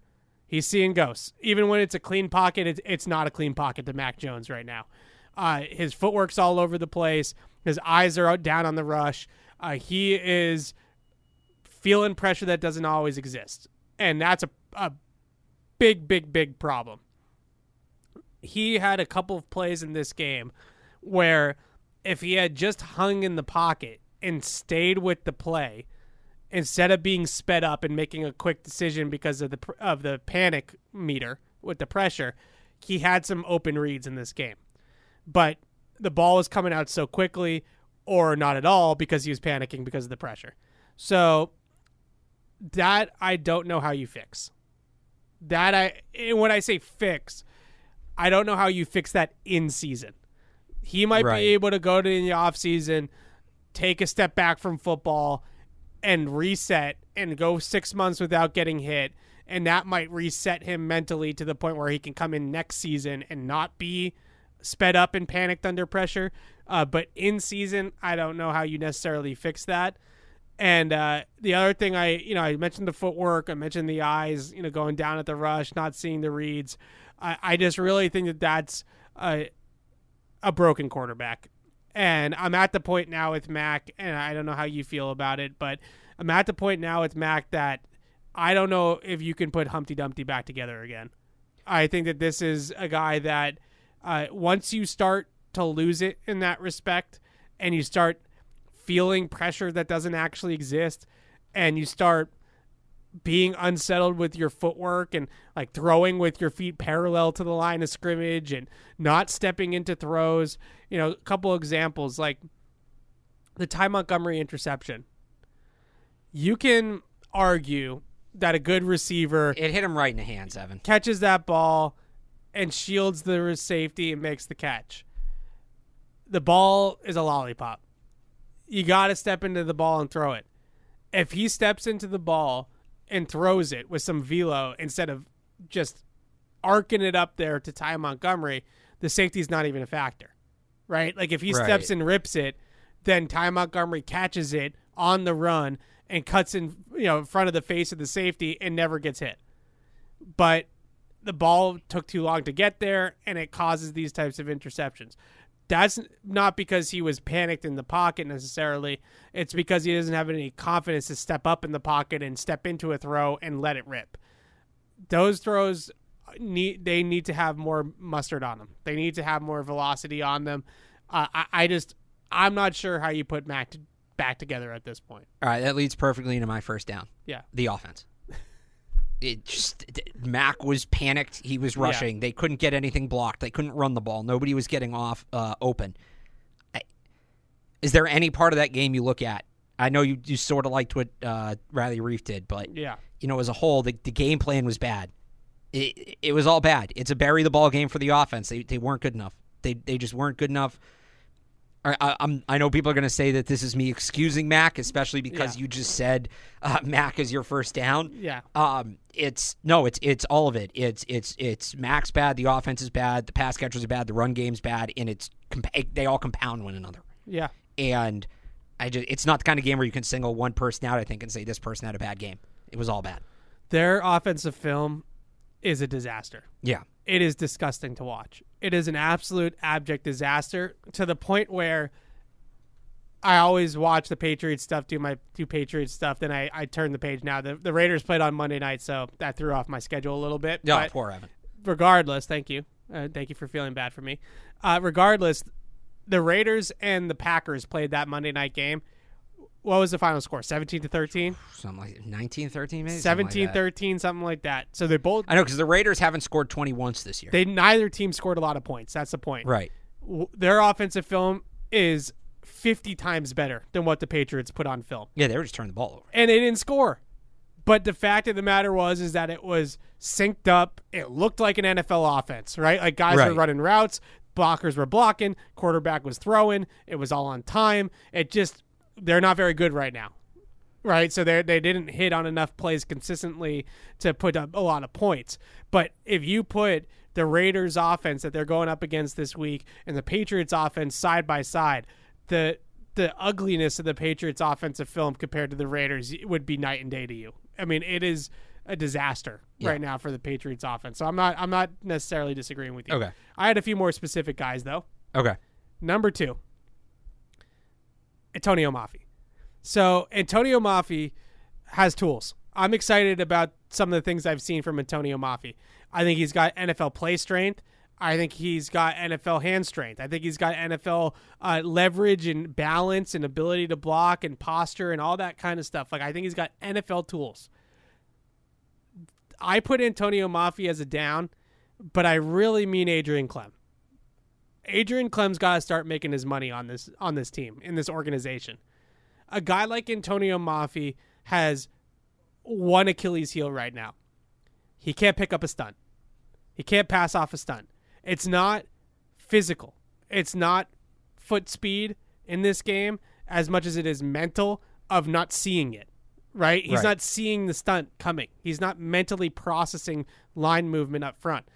To me, that points more to coaching. This is a common problem from Atonio Mafi going back to the summer, which means that they've been coaching him up on it since the summer, and he's not getting better. And at some point in time, Adrian Klemm's got to start making some people better on the offensive line.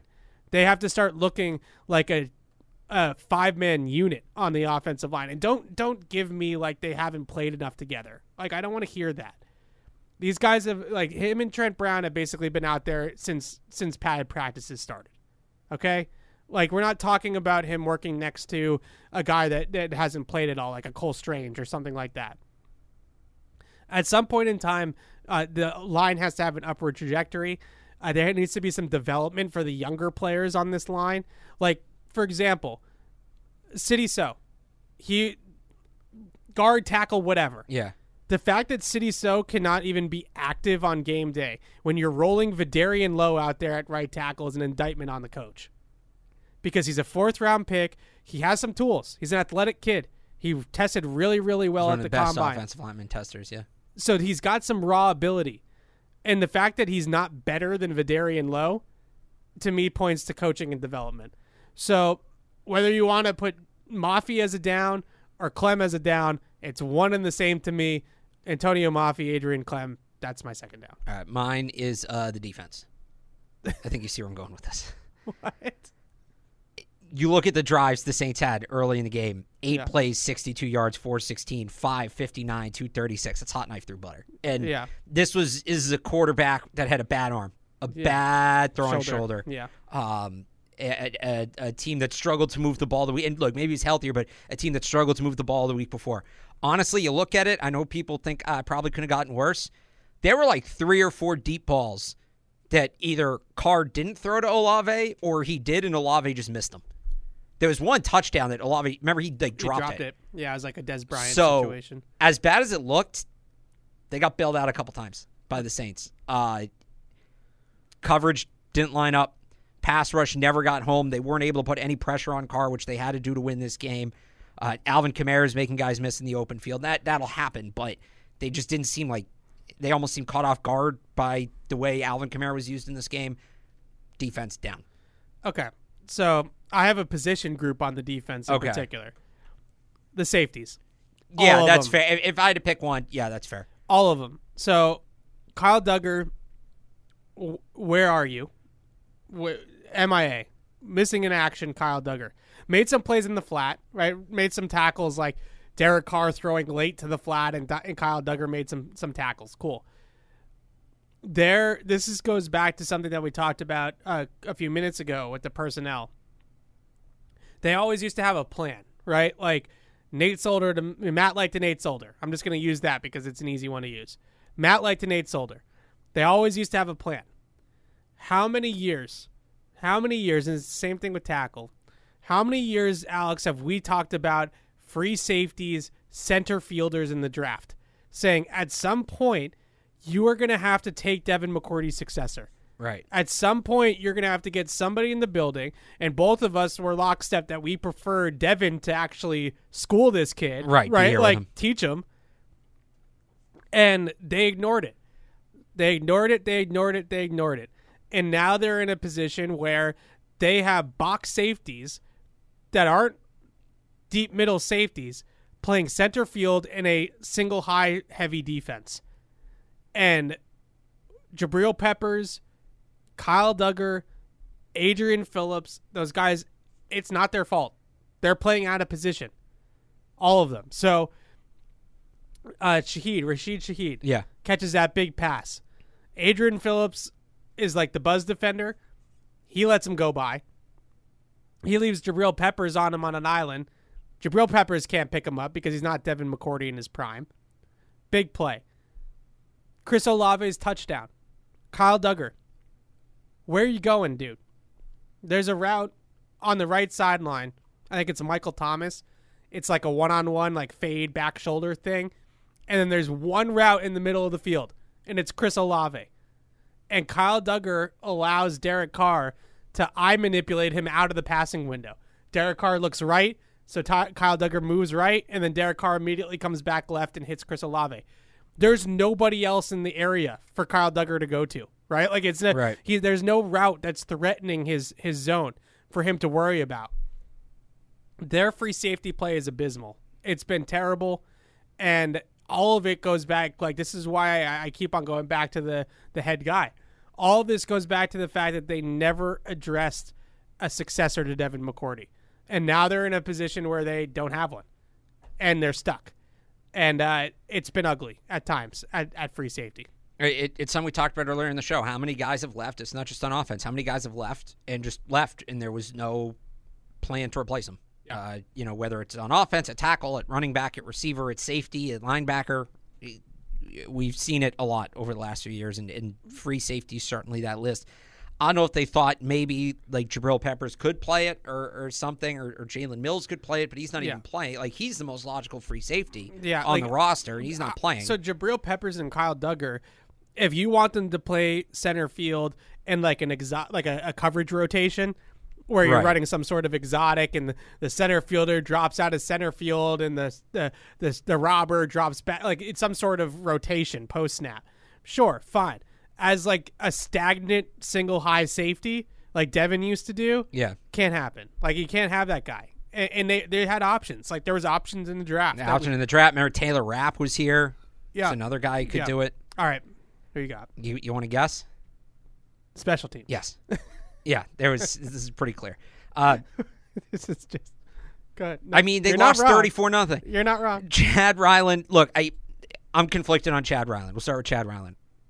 Seven of his eight kicks have been from 48 or longer. He's 50 percent on all his kicks. Yeah. Uh, seven of his eight have been from 48 or longer. Those are long kicks. Yeah. So you're not gonna have. You're not gonna hit 90 percent from 48 or longer. Nobody is. Justin Yeah. Tucker doesn't. But you're here to. He was drafted because he's a big leg.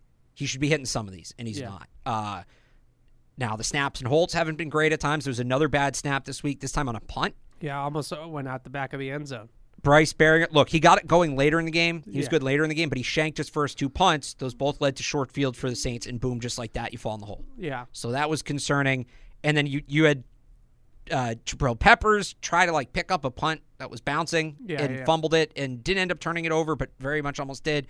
And Ty Montgomery ran two kicks out of the end zone that he didn't need to run out of the end zone. So the whole thing, it just didn't. And, and uh, we've Other than just- that, how was the play, Mrs. Right, exactly. um, well, no, I said Ryland, just uh, not Ryland. Baringer in the second half was good, but Stop it. um, it it's just like you're seeing on offense, where it just looks like guys are trying to do or being asked to do more than what's realistic because they're compensating for what's going on around them. You're, we've talked about it a lot on offense. It exists a little bit on defense, maybe more now with some of the injuries.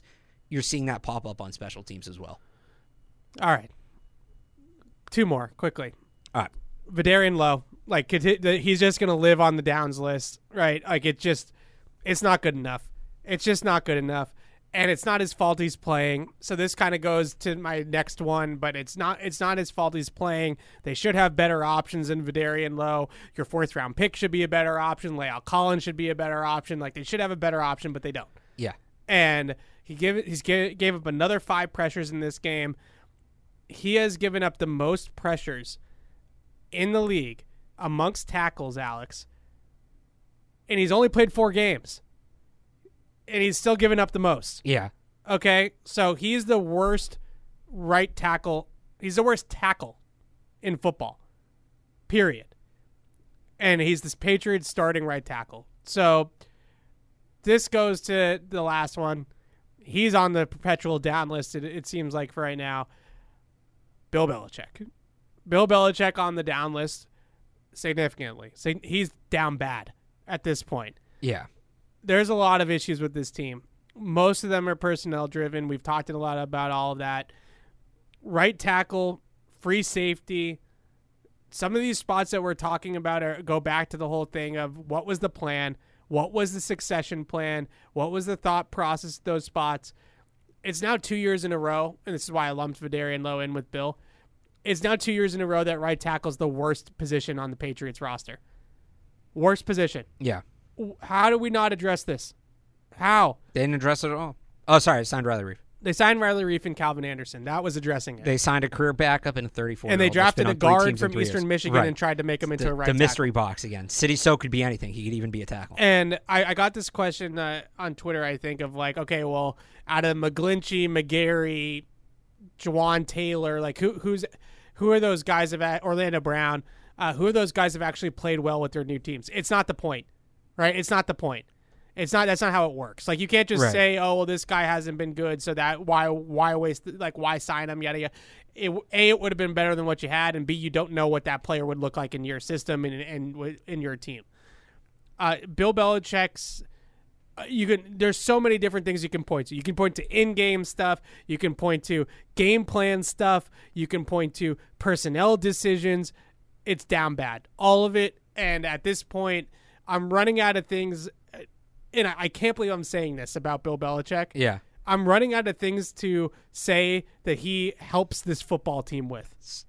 Uh, like, if you can tell me one thing that you really think that he is m- helping them contributing to winning on this football team, I'm all ears. Miguel Benzan, very well timed tweet right now. How many right tackles do you think Matt starting right tackles do you think Mac Jones has played with with his time in the Patriots? Oh God, ten? Yes, actually. Yeah, Nailed it. yeah. You want to guess? Oh boy, Isaiah Wynn, Uh, yep, that's one. Yodny Cajuste, Yep. Marcus Cannon, Yep, uh, Calvin Anderson, yep, um, Vederian Lowe. yep, Oh man, I don't know if I, um, Trent Brown, yep. um, You got one more from last year, and then it's all 21 guys. oh God. Who's the one from last year? It's like on the tip of my tongue. It's killing me. Who is it? Conor McDermott, Ah, I, yeah, I, I knew I knew who it was. All right, who are the rest? uh, Justin Herron, Okay. Yodny Cajuste, and Mike Onwenu. I said Yannick Adjust. Oh, did you? Who did I miss? Trent Brown. Oh, you Yasir Durant. Yasir Oh Durant. God, God, what a list! It's in three years. Well, Less than that's- three years, really. Two and change. What a list! Two and a quarter. oh God! All right, That that's a new right tackle every three games. yeah. Ugh. all right, who's who's your last down? No, that was it. You only have yeah. Oh yeah, you had three. Offense, defense, special. I don't coaching. I feel like I kind of wrapped that in with all of it. How how do you like genuine question because I I, I you know this is what we do Yeah. and uh, what's up like what do you think is wrong with Chad Ryland? Like, do you think it's just simply that he's been asked to kick a lot of forty-eight plus yarders? I'm- I can't say fifty plus anymore. Yeah, no, it's it's a lot of little things. I think you know you had the bad snaps, and you first of all you had he didn't really get a chance to kick in the preseason, and it's I it's you know wild. right, which that helps. Um, you had the bad snaps, the bad field, New York, and you wonder if it all just kind of compounds, and it's like you know he kind of didn't have he didn't kick really in games for a few months, and then his first game action was rough, Yeah. and now maybe he's in his head, and he hasn't exactly had a layup to get back going. Right, it's not like he's gotten like A a 35 25, yarder. 35 year old Yeah. five yard chip shot to sort of just see one go through. Yeah. I don't think he's a bad kicker, but it's so mental at that position, and I wonder if that stuff's all just starting to layer up. Oh God, just add it to another the list of things that are not going well for this team. All right, let's uh, get back to the phones. Dan is in New York. What's up, Dan? Hey guys, uh, can Hey. you hear me? Yep. Yes. Yeah, so I just wanted to say that I feel like this weekend's game is pretty big in the sense that if we lose, it's just going to be spiral effect. I mean, we've got Buffalo and Miami after that, and then um, and after that, Commanders and Colts is not a gimme. So going into the bye, potentially there's a good chance that we are two and eight, one and nine, three and seven. So at that point, do you, do you guys think that we should embrace the full tank? Like, what, what's the status of the team then? Like, are they even fully committed, or you know, very hypothetical, but I think it's a good chance happening. Yeah. Yes, if they're like one and nine, one and ten. Thanks for the call, Dan. So, uh, embracing the tank, I don't really know. You know, we've talked about this in terms of like tanking comes from the top down. right. and It's it- a, it's a goofy thing you can do as fans, but the team will never. Yeah. Guys on the team aren't gonna. You know, I should I'd say they're not going to quit, but like guys are still playing for future jobs, future contracts. Yeah. Guys are coaching for future jobs. so I think that the the biggest thing, and and you know, I, I don't usually get into this to, to the to the psyche too much, but in this in these moments, you kind of have to. Yeah. And I think the biggest thing that I'm uh, interested in when we go to to Vegas this weekend, back to Vegas again. You get to go to Luxor. Yay. Get to see Um, the beam. Oh God. Uh buy-in. Like want to. Will. Who's pulling on the rope? Because you don't lose 76 to 3 in a 2-week span on talent alone. You don't lose like that on talent alone. Right. You lose on that because you're not there not everybody's is giving it 110%. So this is a really big test in my mind because you're going to Vegas you're going on a six hour flight across the country. Uh, you're leaving a day earlier than normal because of the, the, the long Yeah. flight. So this is a little bit of like a weekend, right? It's a little bit of a trip. Like we're not just going for for uh, you know 24 hours and, and and coming home. Who's who wants to play on Sunday? And is there enough guys in that locker room right now that want to play on Sunday and want to fight for the season and want to try to pull out of this where they have that kind of effort, or do they lay another egg? Because if they lay another egg, uh, then I'm starting to get with you on the fact that in season firing is on the table. If they show some fight uh, and they show, God forbid, they win, like you know, I I think that that's po- like then that's showing you something, right? Yeah. But this is to me before we get to schemes and we're gonna do key matchups here in a second. Before we get to matchups and X's and O's and uh, game plans and things like that against the Raiders, uh, the biggest thing is is do they even want to freaking be there or not? Right. Yeah, I, I, I think that's fair. I would just to the second part of that question, like, what do you look for if it gets to that point? If it does, Yeah. uh, and we kind of talked about it earlier. Like, how do the kids look? The guys who you know are going to be here if they reset it. Um, Keion White, Marte Mapu, Tyquan Thornton, Demario Douglas, Kayshon Boutte, the the rookie lineman, uh, maybe Yeah. Andrew Stueber gets some run. Like these are the Malik Cunningham. These you're, you're just kind of looking to see. All right, are any of these guys part of the plan moving forward, or can any of them help you build this thing back up, or where do you really need to go and address? Yeah. All right. Uh, Gene is in South Carolina. What's up, Gene? Hey, you guys hear me okay? Yes. Yep. We could. Oh.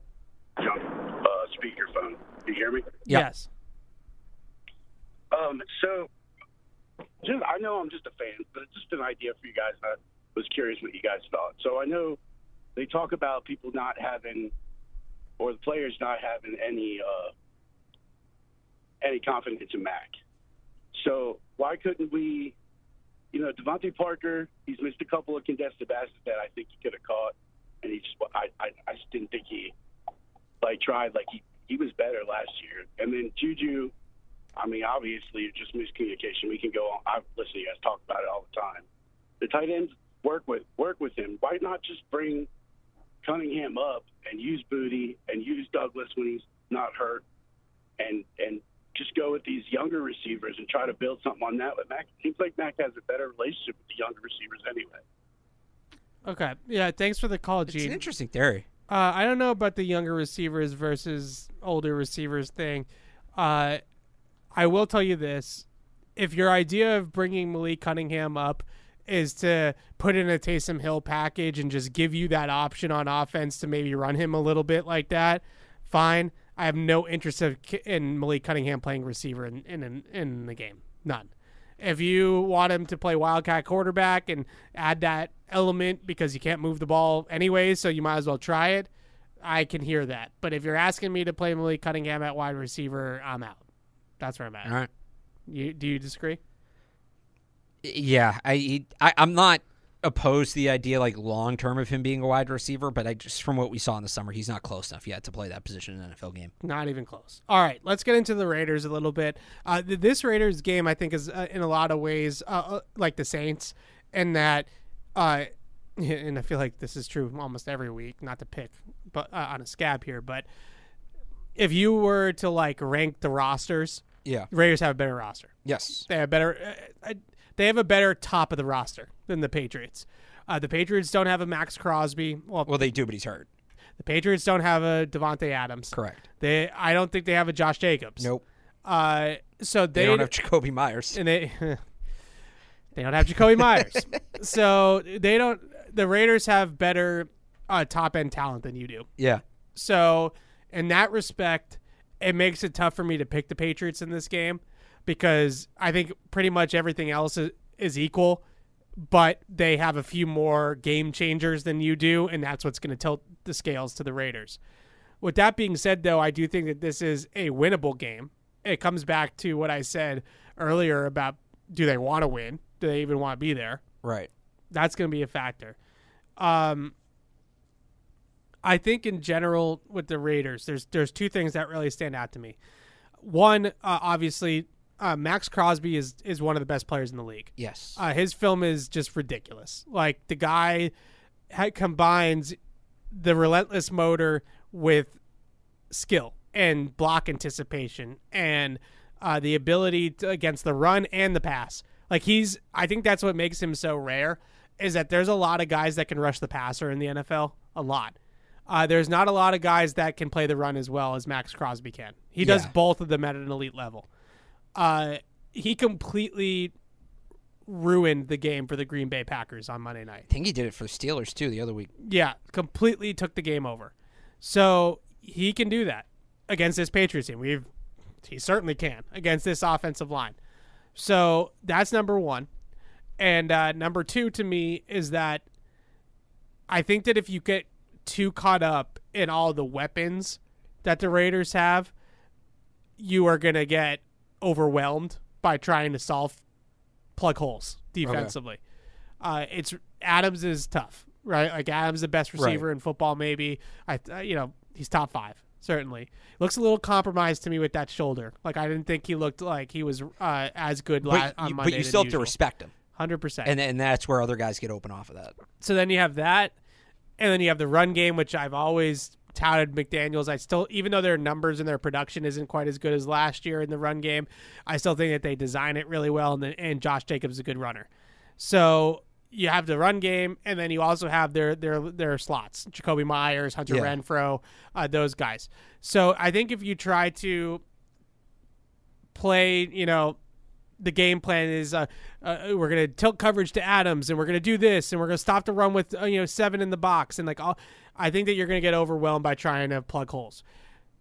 The one thing that you can do, the like you know, to use a a Star Wars reference because you know I'm a big Star Wars guy, the uh, the spot in the Death Star that you Yeah. can shoot at. Well, that's appropriate because as we call it, their stadium's the Death Star, True. right? There you go. Uh, maybe Matt can help me. What's it called? Like the thing that, that they, they shoot in? Ventilation shaft.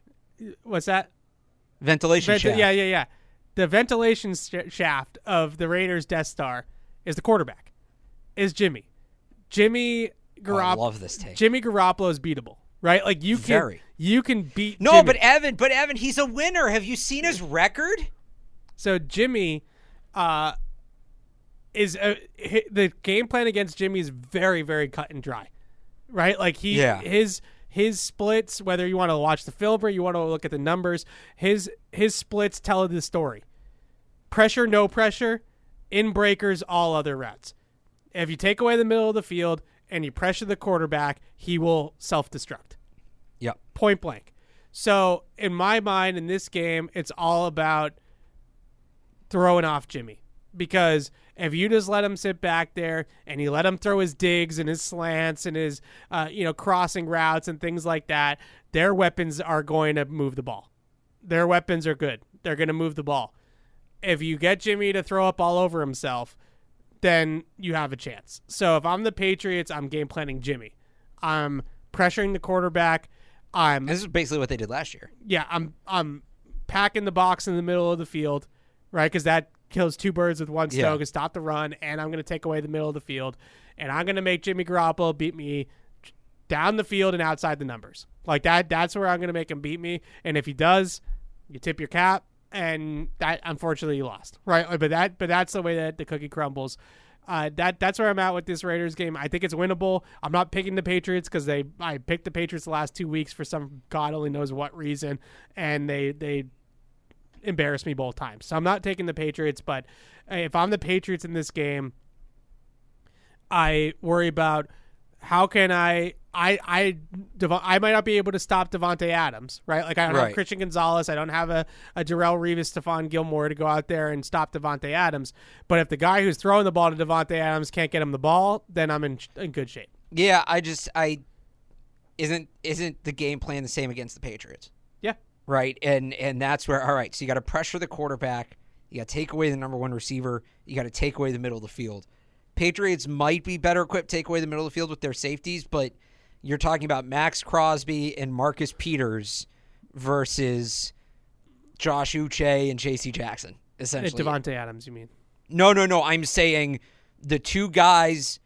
If, if both defenses are going to go in Oh, with the same yeah, thing, right? yeah, it's yeah, yeah. who's going to execute their assignments Yep. at a higher level. Is it now. Maxx Crosby and Marcus Peters, or is it Josh Uche and J.C. Jackson? Yeah, And if that's the case, J.C. Jackson, Marcus Peters might be kind of close. interchangeable. Yeah, Yeah.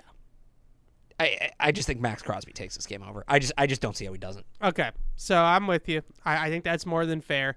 Uh, the other kind of big picture matchup thing before we get into the little matchups. Yeah. Big picture matchup thing. Uh, this it's funny. Uh, I think Fred put it the other day that normally we talk about like two really good teams and like it's like strength on strength, right? Like it's like great offense against great offense or great defense against great defense. This is a weakness on weakness. Okay. So this is basically a big part of this game to me, and who might win this game is who stinks less in this category? The Raiders in man coverage or the Patriots against man coverage? Who doesn't screw the pooch, right? Because the Raiders right now dead last in the league in most statistics in man coverage as a defense, man to man defense. They stink. They're giving up over nine yards per pass attempt in man this season. It's Right. by far the most in the league. The Patriots are by far the worst man coverage offense in the league. They can't win against man coverage. So, who makes more plays? The Raiders defensive backs or the Patriots receivers against man coverage? Well, that kind of goes into mine where I'm I'm curious what it looks like without Juju and and uh, Demario Douglas, right? Yeah. Juju's a 58% usage rate guy. Douglas is 25, but Douglas is like 10% of all their receiving yards this year and just 25% of the snaps. Is it Taekwon? Is it Kayshon Boutte? Are you going to get more Jalen Reagor? Honestly, it wouldn't surprise me, and Evan, this is probably going to annoy you, but I wonder if we just get a ton of 12. If we just get a ton of 12 personnel with Kendrick Bourne and DeVante Parker, and they're just putting Pharaoh Brown in the game a lot to counter Maxx Crosby Yeah. instead of having that third receiver on the field with guys banged up. I, I would like to see Kayshon Boutte. I think you probably should see Tyquan Thornton a good amount, especially without Douglas because he gives you that speed element. Eh, there'll be a little bit of all of that, but I would not be surprised if we see a ton of 12 in this game, essentially just with a six offensive tackle in Pharaoh Brown. I like that. I think that that's a big part of this game. Uh, and uh, like when you talk about uh, what are the scheme tweaks that they can make, max protect, keep the keep everybody in, Right. right, like just seven seven guys in the protection, eight guys in the protection, whatever you want to call that with the running back, uh, seven man protect, eight man protect, play action, two man route combinations. Not we talked about this a little bit uh, last year, a lot of it, I should say, uh, with Zappe, right? Like not only does it protect the quarterback, but it also simplifies the read for Mac. He's basically reading one route. Right. So, and really more in, in, reality, he's really really reading one player, and that's the deep safety. If the deep safety plays the post, he's throwing the crosser. If the deep safety jumps the crosser, he's throwing the post. Like it's it's really as simple as football gets for a quarterback. So I, I, I would really think that they are going to do a lot of that this week. Whether it's true, they haven't. I don't think they've run a single snap in true six O line yet. I don't think so. Whether it's true six O line or it's you know twelve personnel and both tight ends stay in and block. Regardless, it, it, that needs to be a part of this game plan I- moving forward. Yeah. I, I think in general. Well, I just think you have the perfect opportunity to do it this week with how banged up they are at receiver. Yeah. All right. Uh, quickly, uh, key matchups. We kind of mentioned this one already. Uh, Vederian Lowe versus Maxx Crosby. Oh yeah, I thought we were already doing this. Sorry, that that, that Yeah. was one of mine. Yeah. Yeah, uh, it kind of is. Uh, Vederian Lowe, and I'm sorry, I don't mean to laugh, but Vederian Lowe against Maxx Crosby. Uh, this is this is as big of a mismatch as Micah Parsons was. Like this is a gigantic, epic mismatch. Uh, I don't really know what the Patriots do other than try to throw waves of bodies at Maxx Crosby. Again, twelve personnel, Pharaoh Brown.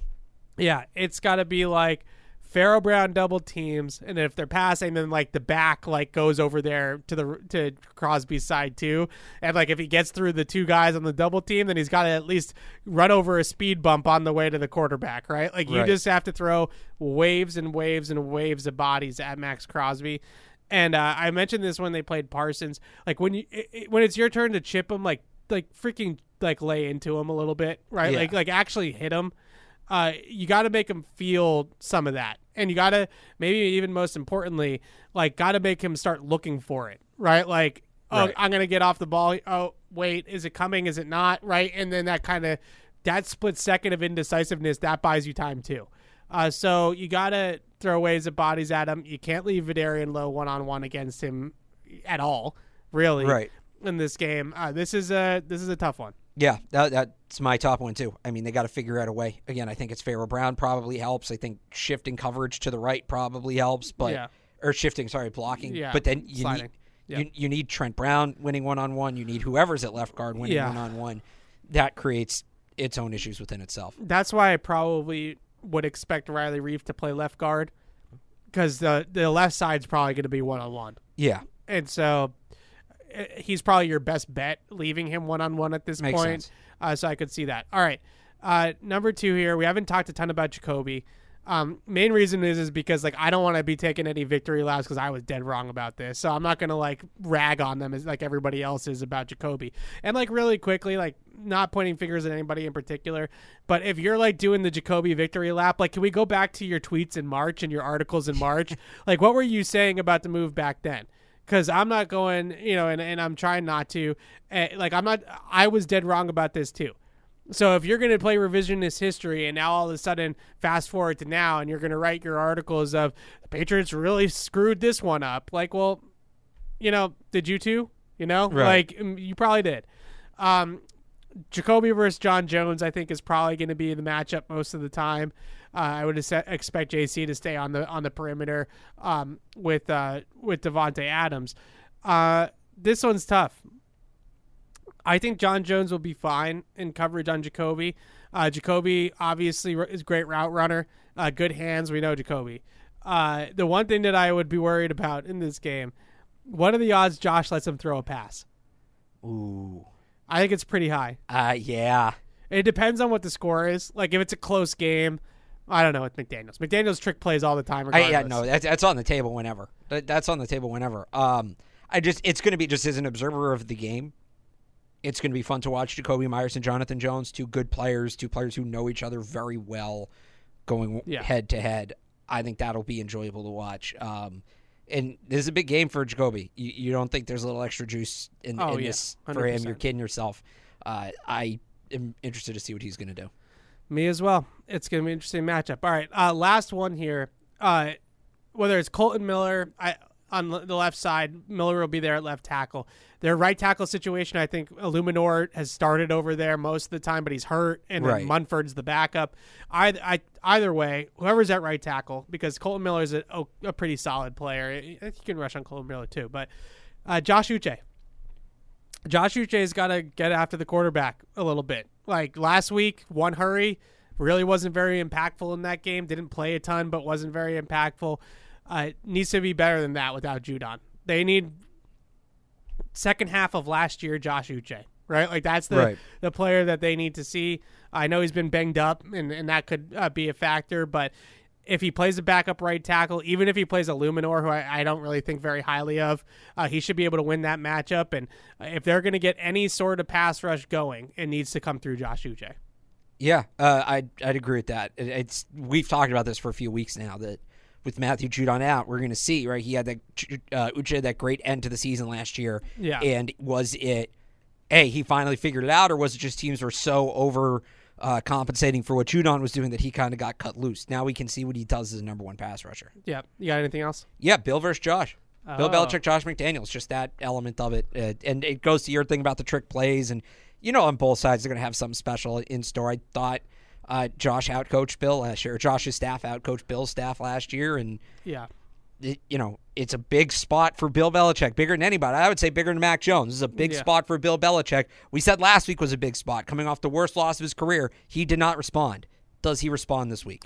Yeah, it's uh, it's an interesting matchup. I actually have, you know, you know, I love Josh. Yeah. and I, I've actually enjoyed watching um, the evolution of his offense in Vegas.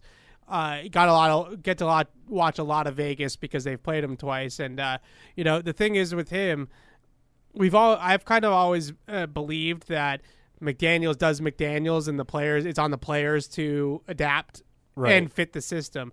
And I think that that's been pretty true in Vegas at quarterback, right? Which is I think a big reason why Derek Carr is not there anymore. Right. But in terms And of Jimmy Garoppolo is. yeah, but in terms of how he's used the personnel, I think it has evolved quite a bit. Like, because he didn't have a Davante Adams in New England, Right. So to find ways to get Davante Adams open, you're not going to run Davante Adams like you used Julian Edelman, right? Like that just doesn't Right. make any sense. Uh, so I think that they have adapted uh, quite a bit in terms of how they attack down the field, and uh, they're still middle of the field offense. They're still a gap run team. Uh, there's a little bit more Shanahan in there now because of Jimmy. I think like a little bit more uh, bootlegs Yeah. and thing, things like that, and like just a little, little, little less uh, fullback. Not, a, not like they haven't ditched it, right? Now, Jakob Johnson's still out there. Yeah, seventeen percent. Uh, last year they were at twenty one percent, so it's not a huge difference. Well, they've also been behind more this year. Yeah, and I, you know, but against the the Packers, that stood out to me a little bit was that Jakob Johnson snaps were really just like short yardage and red zone. Uh, when they were in between the twenties, uh, they ran a lot of twelve, uh, and they have um, They have Mayer, obviously, Yeah. at tight end, and, and they have a Hooper too. So they Yeah. have two tight ends that I think are are capable. And uh, they they've ran it a little bit differently, not a ton differently, but a little bit differently, uh, just because of the personnel. So uh, he's adjusted. Uh, they're trying to get the run game going, just like the Patriots. Josh Jacobs has not been as good. No. and uh, that's I think a big reason why too, why they've changed some of the blocking schemes and some of the things up front. But uh, that's the Raiders. I mean, the Raiders. Uh, this is an interesting game. It, it, it's the Raiders are the Raiders. Uh, the Patriots are going to know them well. Uh, they're going to know Josh well. They're going to know Patrick Graham, the defensive coordinator, well. Uh, this comes down to, to me again, uh, not to be a broken record, but this comes down to effort. Like this Yeah. comes down to want to. Uh, do the Patriots want to play hard? Do they want to be there? Do they want to get a win? And uh, the Raiders coming off that Packers win, you know, they're still in it. I think what they're two and three. You know, they're, Yeah. they're, still in it. The Patriots, uh, maybe not. Yeah. I all. I think that's all we got. All right. Uh, on that note, uh, we're going to wrap it up, and uh, Alex and I will be back next week uh, to preview uh, the Buffalo Bills and The uh, Bills or the Dolphins? Bills. Is it Bills first? Okay. Bills first. Uh, the Buffalo Bills uh, recap this game against the Raiders. Uh, let's just hope that the Patriots. Is it fair to say competitive against the Bills is like a win in this situation? Let's see what happens this week. Yeah, uh, let's see what happens this week. Oh boy! All right, we'll see you guys next week. Thanks Bye. for thanks for listening. Thank you for downloading this podcast. Subscribe on Apple, Google Play, and everywhere else you listen. Like the show? Please rate and review us. Listener comments and ratings help keep us high in the podcast rankings so new listeners can find us. Be sure to check patriots.com for more news and more podcasts.